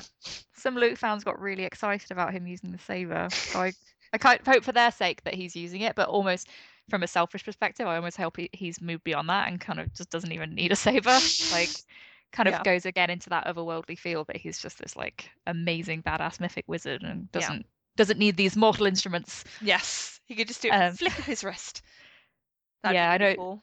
Do you listen to Steele Saunders, that podcaster? Um, I'll listen occasionally if there's a guest I'm interested in, but not regularly. No. He he always refers to it as ignite the green. That's all he wants from Luke Skywalker. So I, I hope for people like him that there is that element at some point. I'm But pretty much sure that has to happen. There's no way I- it's not happening. Yeah, I mean, it's obviously it will be an element of fan service, but Star Wars is probably always going to have that. So Yeah, exactly. So I think we can expect that. Um, yeah, and the yeah, I find it interesting to me that the rumor suggests that Kylo's first instinct is to go after Rey, because if you think about Kylo in Force Awakens, his priority has for the longest time been finding Luke Skywalker. So the fact that presumably soon after he arrives, Kylo's first impulse would be to go chasing after Rey to engage her in a combat. Like that to me implies that his priorities have changed completely, that he's just fixated on Rey. Like and he wants to confront her again, like whether to take revenge, whether to prove that he's better than her after his training, or whatever. Like it's just interesting that there's been that evolution. I think we already saw that evolution in Force Awakens because over the course of that film, Luke becomes less and less important to him, and he becomes more and more fascinated and uh, by and obsessed with Rey. But yeah, I think we're going to see that in a big way in Episode Eight in terms Mhm. of its immediate priorities. What do you Yeah. think about that? No, I that completely in keeping with what I saw of their evolving dynamic in The Force Awakens. That Kylo is, you know, he has this idea of he needs to find Luke right at the beginning in the map. He's obsessed with that until he meets Rey. and then it, JJ pointed this out in the commentary, right? Like that he could have gone after the droid because the droid had the map, Mm, you know, but he becomes fixated on Rey. yes. So something else is going on. That's what he says. Mm, Um, and he he must feel personally humiliated by Rey by the end, right? That yeah, sure. he offers to teach her and instead gets completely rejected and his face slashed and defeated by an untrained scavenger girl. So I think Snoke is really going to drill into him like that's that's a weakness, you know, Mm, that you need to compensate for this somehow and go after her and defeat her. So, yeah. No, it's really interesting to see them like encounter each other again because they're both going to be in very different places, and I think there's going to be lots of high emotion. So it'd be interesting to see. Yeah, and if this is true that Rey doesn't want to kill him, Yes. um, but that Luke has asked her to, or someone else has asked her to, or said Mm. that she needs to. uh, How the hell is that going to play out in that fight? You know, yeah. is she going to be trying to reason with him as they're fighting, or is she Mhm. just going to put her saber down? Or because there's that rumor, doesn't she? Um, they're fighting and then she disappears somewhere. Yeah, apparently she they're, like fighting on the edge of a cliff, and then she vanishes. So does does she go into the water?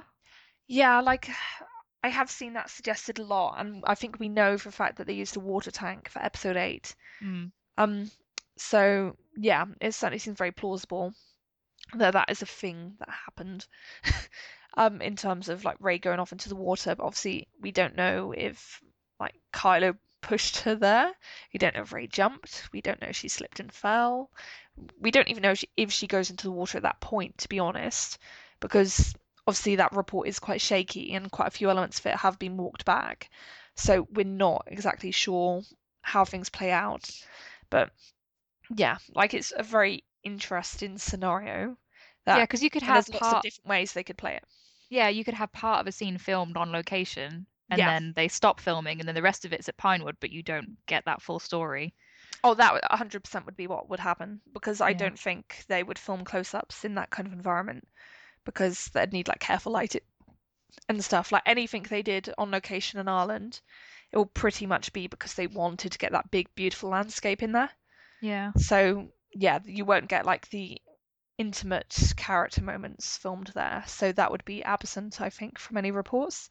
Wasn't Rian sharing pictures on Instagram of like a, a set that was built at Pinewood that kind of looked like the cliff? Yes, there it seemed to be like a cliff a cliff edge or like the edge of a cave or something like that, just like a rocky expanse. Mm. Um, so yeah, and that would support just the fact they're doing complementary f- filming to join up with what they shot on location, Yeah. which should be very standard as far as these things go.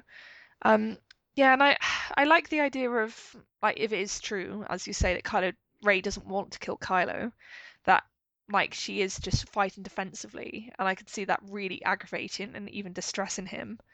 Because it would be like, no, I want you to fight me. I know you've been training. Like, fight me. Give me a challenge. I want to prove that I can beat you. But then, like, that gradually weakening his own resolve as he, he realizes maybe I don't want to kill you actually after all. Yeah, because if Yeah. if if you're fighting someone and they're not actually fighting back, it's Mm. like, well, it's not going to count if I if I beat you. You're letting me win. Exactly. It would be a horrible disappointment if he's been hyping himself up for this for ages. which he probably has been, if he has also been training, which we can only presume he has been, given what we know. Um, yes. um, then there's also a rumor indicating that the Force back from episode seven is revisited with Rey, Luke, and Kylo. Um, and yeah, I think didn't they say there's the suggestion that you see like bodies and like students of the lightsabers, or am I getting it Yeah. confused with another report? No, I think that's the same one. Yeah. Um, so yeah, I found this interesting mainly because it clearly shows that we didn't get the full picture when we saw that force back in The Force Awakens. There clearly has to be more to it, otherwise it would be redundant to return to that. So I think we might well be seeing like a different perspective on things. Yeah, I wonder how this vision comes about. Because Mm, obviously with the first one, Rey touched the saber, but it's not going to happen that exact way again. yes. So is it someone telling her the story and then it moves to this actual vision, or Mm, does she touch another kind of artifact and it's revealed? Or I do like the theory that like Kylo had like a corresponding vision to Rey's, like a complementary one where they intersect, but they're from different points of view. Mm. Um, so I could see a scenario where he's telling her like about what he saw, like and what he experienced, and then that's what they use for the force back. Like that's when it cuts in. Um, like, but then again, it's equally possible that they trigger it through an object. Like it wouldn't be the lightsaber again, I don't think. Otherwise, it just becomes the magical plot device, plot convenience. yeah. Um, but yeah, maybe they drink magical herbal tea or something. Luke They- does have that kind of stoner vibe on on Ahch-To. Yeah, exactly. Corrupting the young. Hey kids, got some great stuff. Expand the mind. Time is an illusion. Free the big man. Sorry, it's getting late here now. Um, right, yeah, and then as like a wild card rumor, just for fun, there is basically a Reddit rumor, and I know what you're thinking, but basically this one it's more plausible than most because it essentially came out before we had concrete evidence that Kylo was going to be involved with the Ahch-To scenes. Um, this report came out and it said indicated clearly that Kylo was going to end up on Ahch-To, and that was something we simply didn't know for sure until we first had reports of yes, Adam Driver will be flying into Ireland, and then we had paparazzi shots of him and Daisy Ridley arriving. Um, so yeah, that's when it became irrefutable, and this report emerged like a few weeks, I think, before that did. So yeah, there's more reason to believe this than there is to believe the average nonsense you find on Reddit. so that's why we're discussing it. hmm Kind of, but to play devil's advocate, Mhm. just from The Force Awakens, I kind of assumed that Kylo would end up on Ahch-To at some point anyway. I think that's an unusually prescient like assumption to form. I would say. I, I think you're like a, a very careful viewer. So I I agree with you. I think it's reasonable to expect that that would happen. But I think for your average lazy person who's inventing leaks, I'm not sure it's the thing that would come to mind. So Mhm. I think your first thought would be Rey goes get get Luke. Maybe they train for like ten minutes, but then they're off the island and they're back with everyone and they're all having adventures and it's all jolly good. You know, so you find a Yeah. lot of confusion and bafflement over the whole idea of them being on the island for any length of time. So yeah, don't get me wrong, it could just be complete guesswork and lucky guesswork because it assumes something that was later proven. Um, but it is also possible. You know, there's nothing that's come out to suggest this isn't happening so far. So yeah, take it with a pinch of salt. But basically, this report it says that Rey and Kylo are having a conversation in one of the stone huts on Ahch-To. Luke doesn't like the conversation for some reason, and he gets pissed, and the hut blows up. And So yes, the bit about Luke blowing the hut up, that's speculation, right? That Luke somehow Yes. causes it. Yeah, exactly. So they have a scenario where they know Luke is upset or distressed or whatever with what's being said. And then there's a hut explosion, and I think Mhm. they assume that it's something to do with Luke being angry. But that is only their assumption. I, I think they said that they didn't know for 100% that that was a thing that happened, like cause and effect. Yeah. So those those huts we saw them actually on location that they'd built that whole village, um, and then presumably they have the interiors at Pinewood. Mm, yes. So it's going. It's not just going to be there for like scenery. There's actually going to be presumably some plot development that goes on yes. that relates to those somehow. Yeah. Um, It reminds me of. Did you watch Three Outlaw Samurai? Yes, I did. It was great. Yeah, it kind of reminds me of that. So people who don't know that Rian Johnson cited the samurai film um, as some of the inspiration for episode 8 Mhm. and after watching it, I thought that that would relate more to the force side of things as opposed to the resistance side of the story. Yes. Um, and a lot of it does take place like uh, um in inside um and someone's been taken prisoner and there are people like having these kind of intense conversations with each other who are initially quite hostile to each other Mm, but over time develop these strange connections yes. yeah that they don't expect so Mm. Yeah, no, like I, that's a really good observation, a really good parallel, because we obviously have no idea what happens with Kylo after he arrives on the planet to fight with Rey. Like, so it's perfectly plausible that he gets captured and is bound and is put in one of the huts. And so then in this scenario, it suggests that Rey somehow becomes drawn into a conversation with him. i would love to have a reversal of the interrogation almost with him as the prisoner Yes, that'd be really interesting. I would love to see that. And that'd be a great opportunity related to what Rian said, like in his interview with USA Today about the characters being tested, because that would be a real test for Kylo and for Rey, because Rey would have to put herself in like the aggressor's position, whereas Kylo would have to like be the one who's been interrogated for once. Mhm. And yeah, I'd be really interested to see that as a reversal. Um, and yeah, I just love the idea of Hut Luke being a Hut Slayer, but a literal Hut, not the slimy Jabba kind. So yeah, that just fills me with childish glee. So I really hope it's a thing. And I can't remember which newspaper, but I seem to recall when they were filming in Ireland, one of the reports suggested they were going to use explosives on the huts on location. oh really Yeah, oh, okay so yeah, so, which again would seem to lend further credence to this. I think it was a report that was in the printed edition of the paper, but it wasn't put online for some reason. Um, so yeah, it was almost impossible to find. and did that come like out after this reddit post was posted Yes, it did. oh okay Yeah. So yeah, that adds more credence to it. Hmm. Um, so yeah, it's really interesting. Um, my my goodness. Sorry, it feels like we've been through like a, a long, intense journey together because we have been on a long, intense journey together through what we know about episode eight. Yeah. Like- oh, so the little la- last little bit you've got here is that there's at the moment there's no indication of any of those characters leaving the planet. Yes, exactly. There's So- Neil. So yeah, Hmm. that's a big question mark, and that actually brings us quite well to our next point, which is our predictions. Oh God. for episode eight. so yeah, I set Kirsty and myself the fun task of choosing five things that we predict will happen in episode eight. Mainly because we just thought this would be really fun. And also it would be cool to revisit these like later on after we've actually seen the film and see how right or how wrong we were. So we thought we would commit them forever to the internet in the form of our voices. And yeah, so then they're there, no returns, and we can come back to them later and see how well we did. We'll laugh at ourselves. Yeah, all that for ourselves. Yeah, I'm being quite optimistic, aren't I? Um, yeah, so Kirsty, do you want to go first and run through what your five are? Okay, so uh my first one is it's probably more of a wish than an actual belief, but That's fine. Wishes are yeah. I think at some point we're going to see Kylo Ren on the Millennium Falcon. Mm-hmm. Um and I'm saying possibly as he and Rey leave Ahch-To. Okay.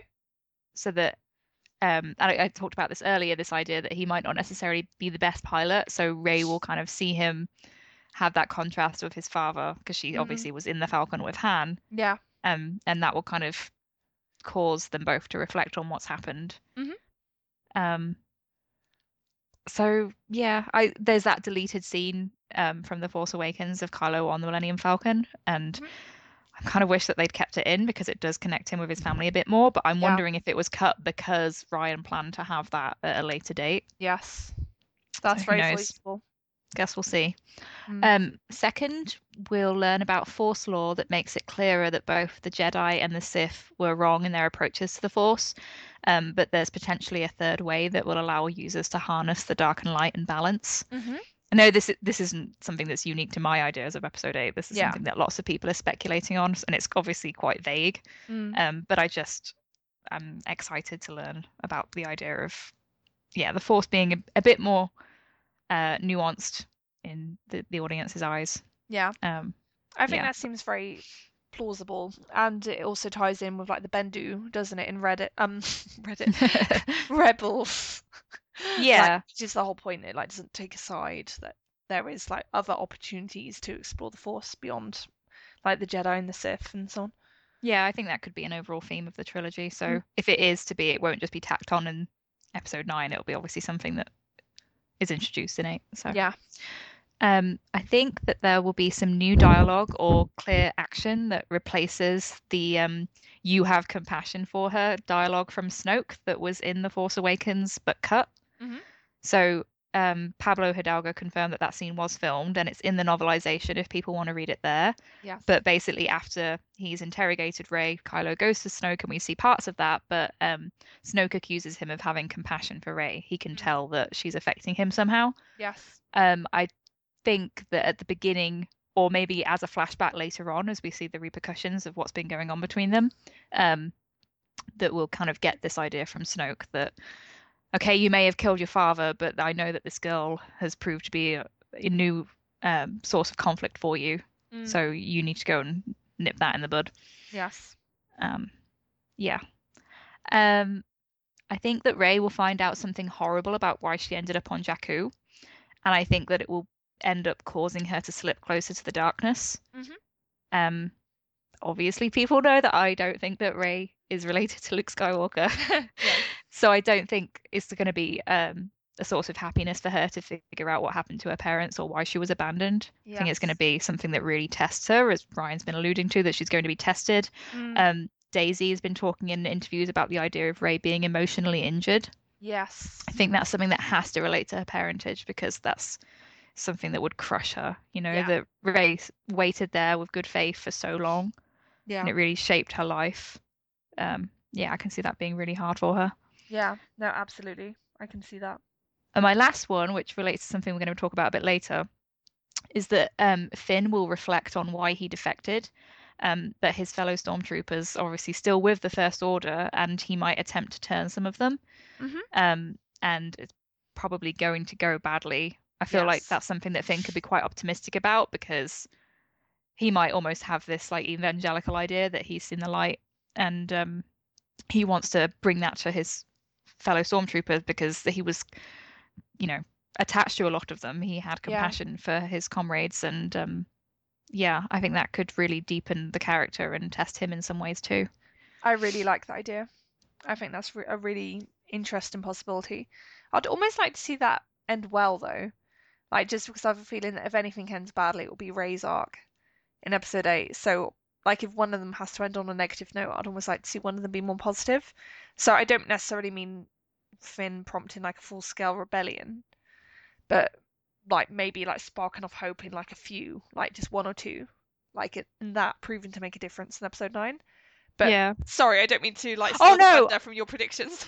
I no, I would love to see it go well for Finn. yeah, That's the thing. Like, I just think maybe that's something that would come to an end in nine, or yeah, it's hard to know, right? Like, I've just have this idea that um the stormtroopers being individuals is not going to just be limited to Finn. yeah, definitely. There's going to be ramifications. It's almost like a spark has been lit.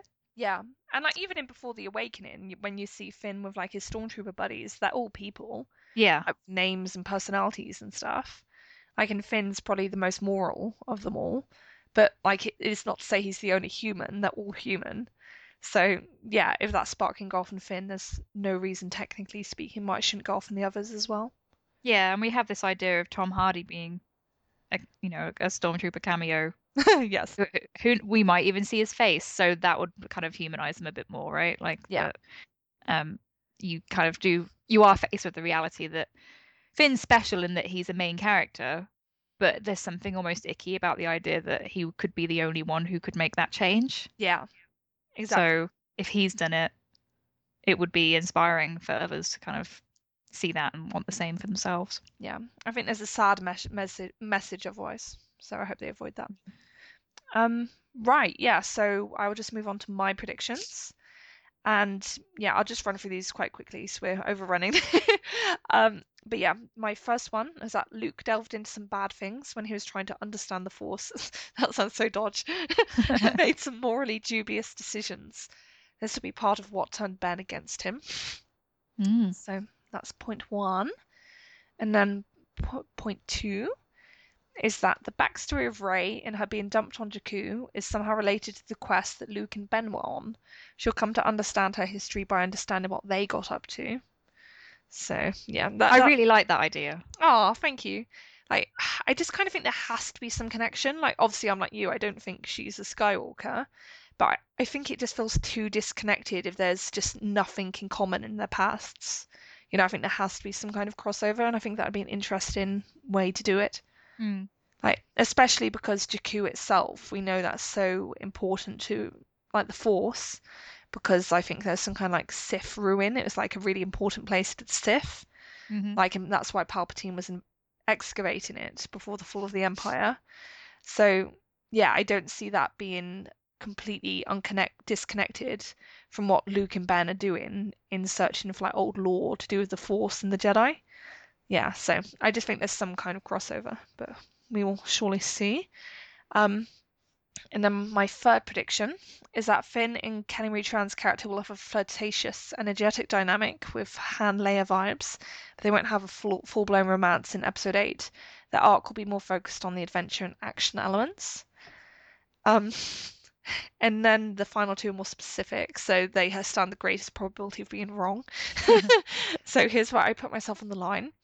And Hux will taunt Kylo about his scar losing to an untrained girl. I, I don't mean his scar specifically losing. That sounds like I'm trying to personify the scar, which I'm certainly not trying to do. Um, um, insert a forward slash there between scar and his. Sorry. Kylo will go into a rage, possibly killing him. That's in brackets. So you think Hux might die in episode eight? I think it's possible. Yeah, it, I hope he doesn't in a way because I find him very entertaining. But I certainly think it's possible. Like, I I do think it's likely that they would save any Kylo killing Hux death until episode nine, though. I don't think they'd do that in episode eight. If Hux were to die in episode eight, I think it'd be in a grander way. Like he'd Mm. be like leading a battle or something. Um, right. And then my final prediction: Rey and Kylo will leave Act Two together. I think that might happen. Yes, I like and it obviously plays. In... Mhm. Sorry, No, it plays sorry. into my first idea of them being on the Falcon together as well. So. Yeah, no, definitely. That would be my preferred like means of exit, like steal the Millennium Falcon. Like and then like Luke chases after them going, Come back, back, you lousy kids like like Un- Uncoplet, but, but obviously not because Luke is a much better character than Uncoplet. Sorry, that's really bad. I sullied Luke by mentioning him in the same dear Lord. I yeah, I think that there's this is likely because um, you know, we're following Rey's heroine journey and she can't stay with a fa- father figure. Like she Yeah. has to go off and be tested and Yeah. And, and I was thinking, like, Rian's compared like Rey's journey to adolescence, like what you go through in adolescence. And adolescence is not about sticking faithfully with your teacher and doing everything that they say. It's about rebelling and going off and finding yourself and doing your own thing and generally hanging around with your peers. and like Kylo, in many ways, is much more Rey's peer than Luke is because Luke can only ever feel like that mentor, like father role, you know. So Mhm. he's on quite a different level to what Kylo is. yeah, and I said last week I'm kind of hoping that Luke ends up with the resistance again at the end so that they Yeah. do have this reunion between him and Leia. Yes, definitely. So you'd almost have this idea of Leia, if she's in that coma, she wakes up and and that she's talking to Luke and is like, "Where's Rey? Where's where's Ben?" You Mm. know. So yeah, interesting. no, absolutely. There's lots of possibility there. Um, But we could be completely wrong about all of this. yeah, no, exactly. like we're just putting ourselves on the line to like have some fun and to like say, yeah, this is what we think at this stage based on what we currently know. Obviously, if anything comes out that would immediately refute any of this, we would revise our predictions. But yeah, based on what's currently uh, known to us, this is what we think. So yeah, it'd be cool.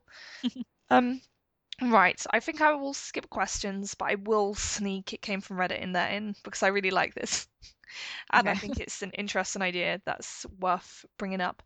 Um, right. So this is obviously a post from the Star Wars speculation subreddit, and it's basically flouting an idea for Episode Eight. This is presented like as a spoiler, but take it with a complete pinch of salt because there's no real reason to believe this at the moment.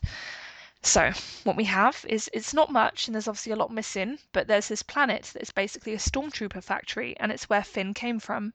What becomes the goal of the Resistance in 8 is to liberate the planet, or so Leia thinks, but a fac- faction of the Resistance actually just wants to take the planet out themselves, and a rift forms in the Resistance with this line drawn in the sand.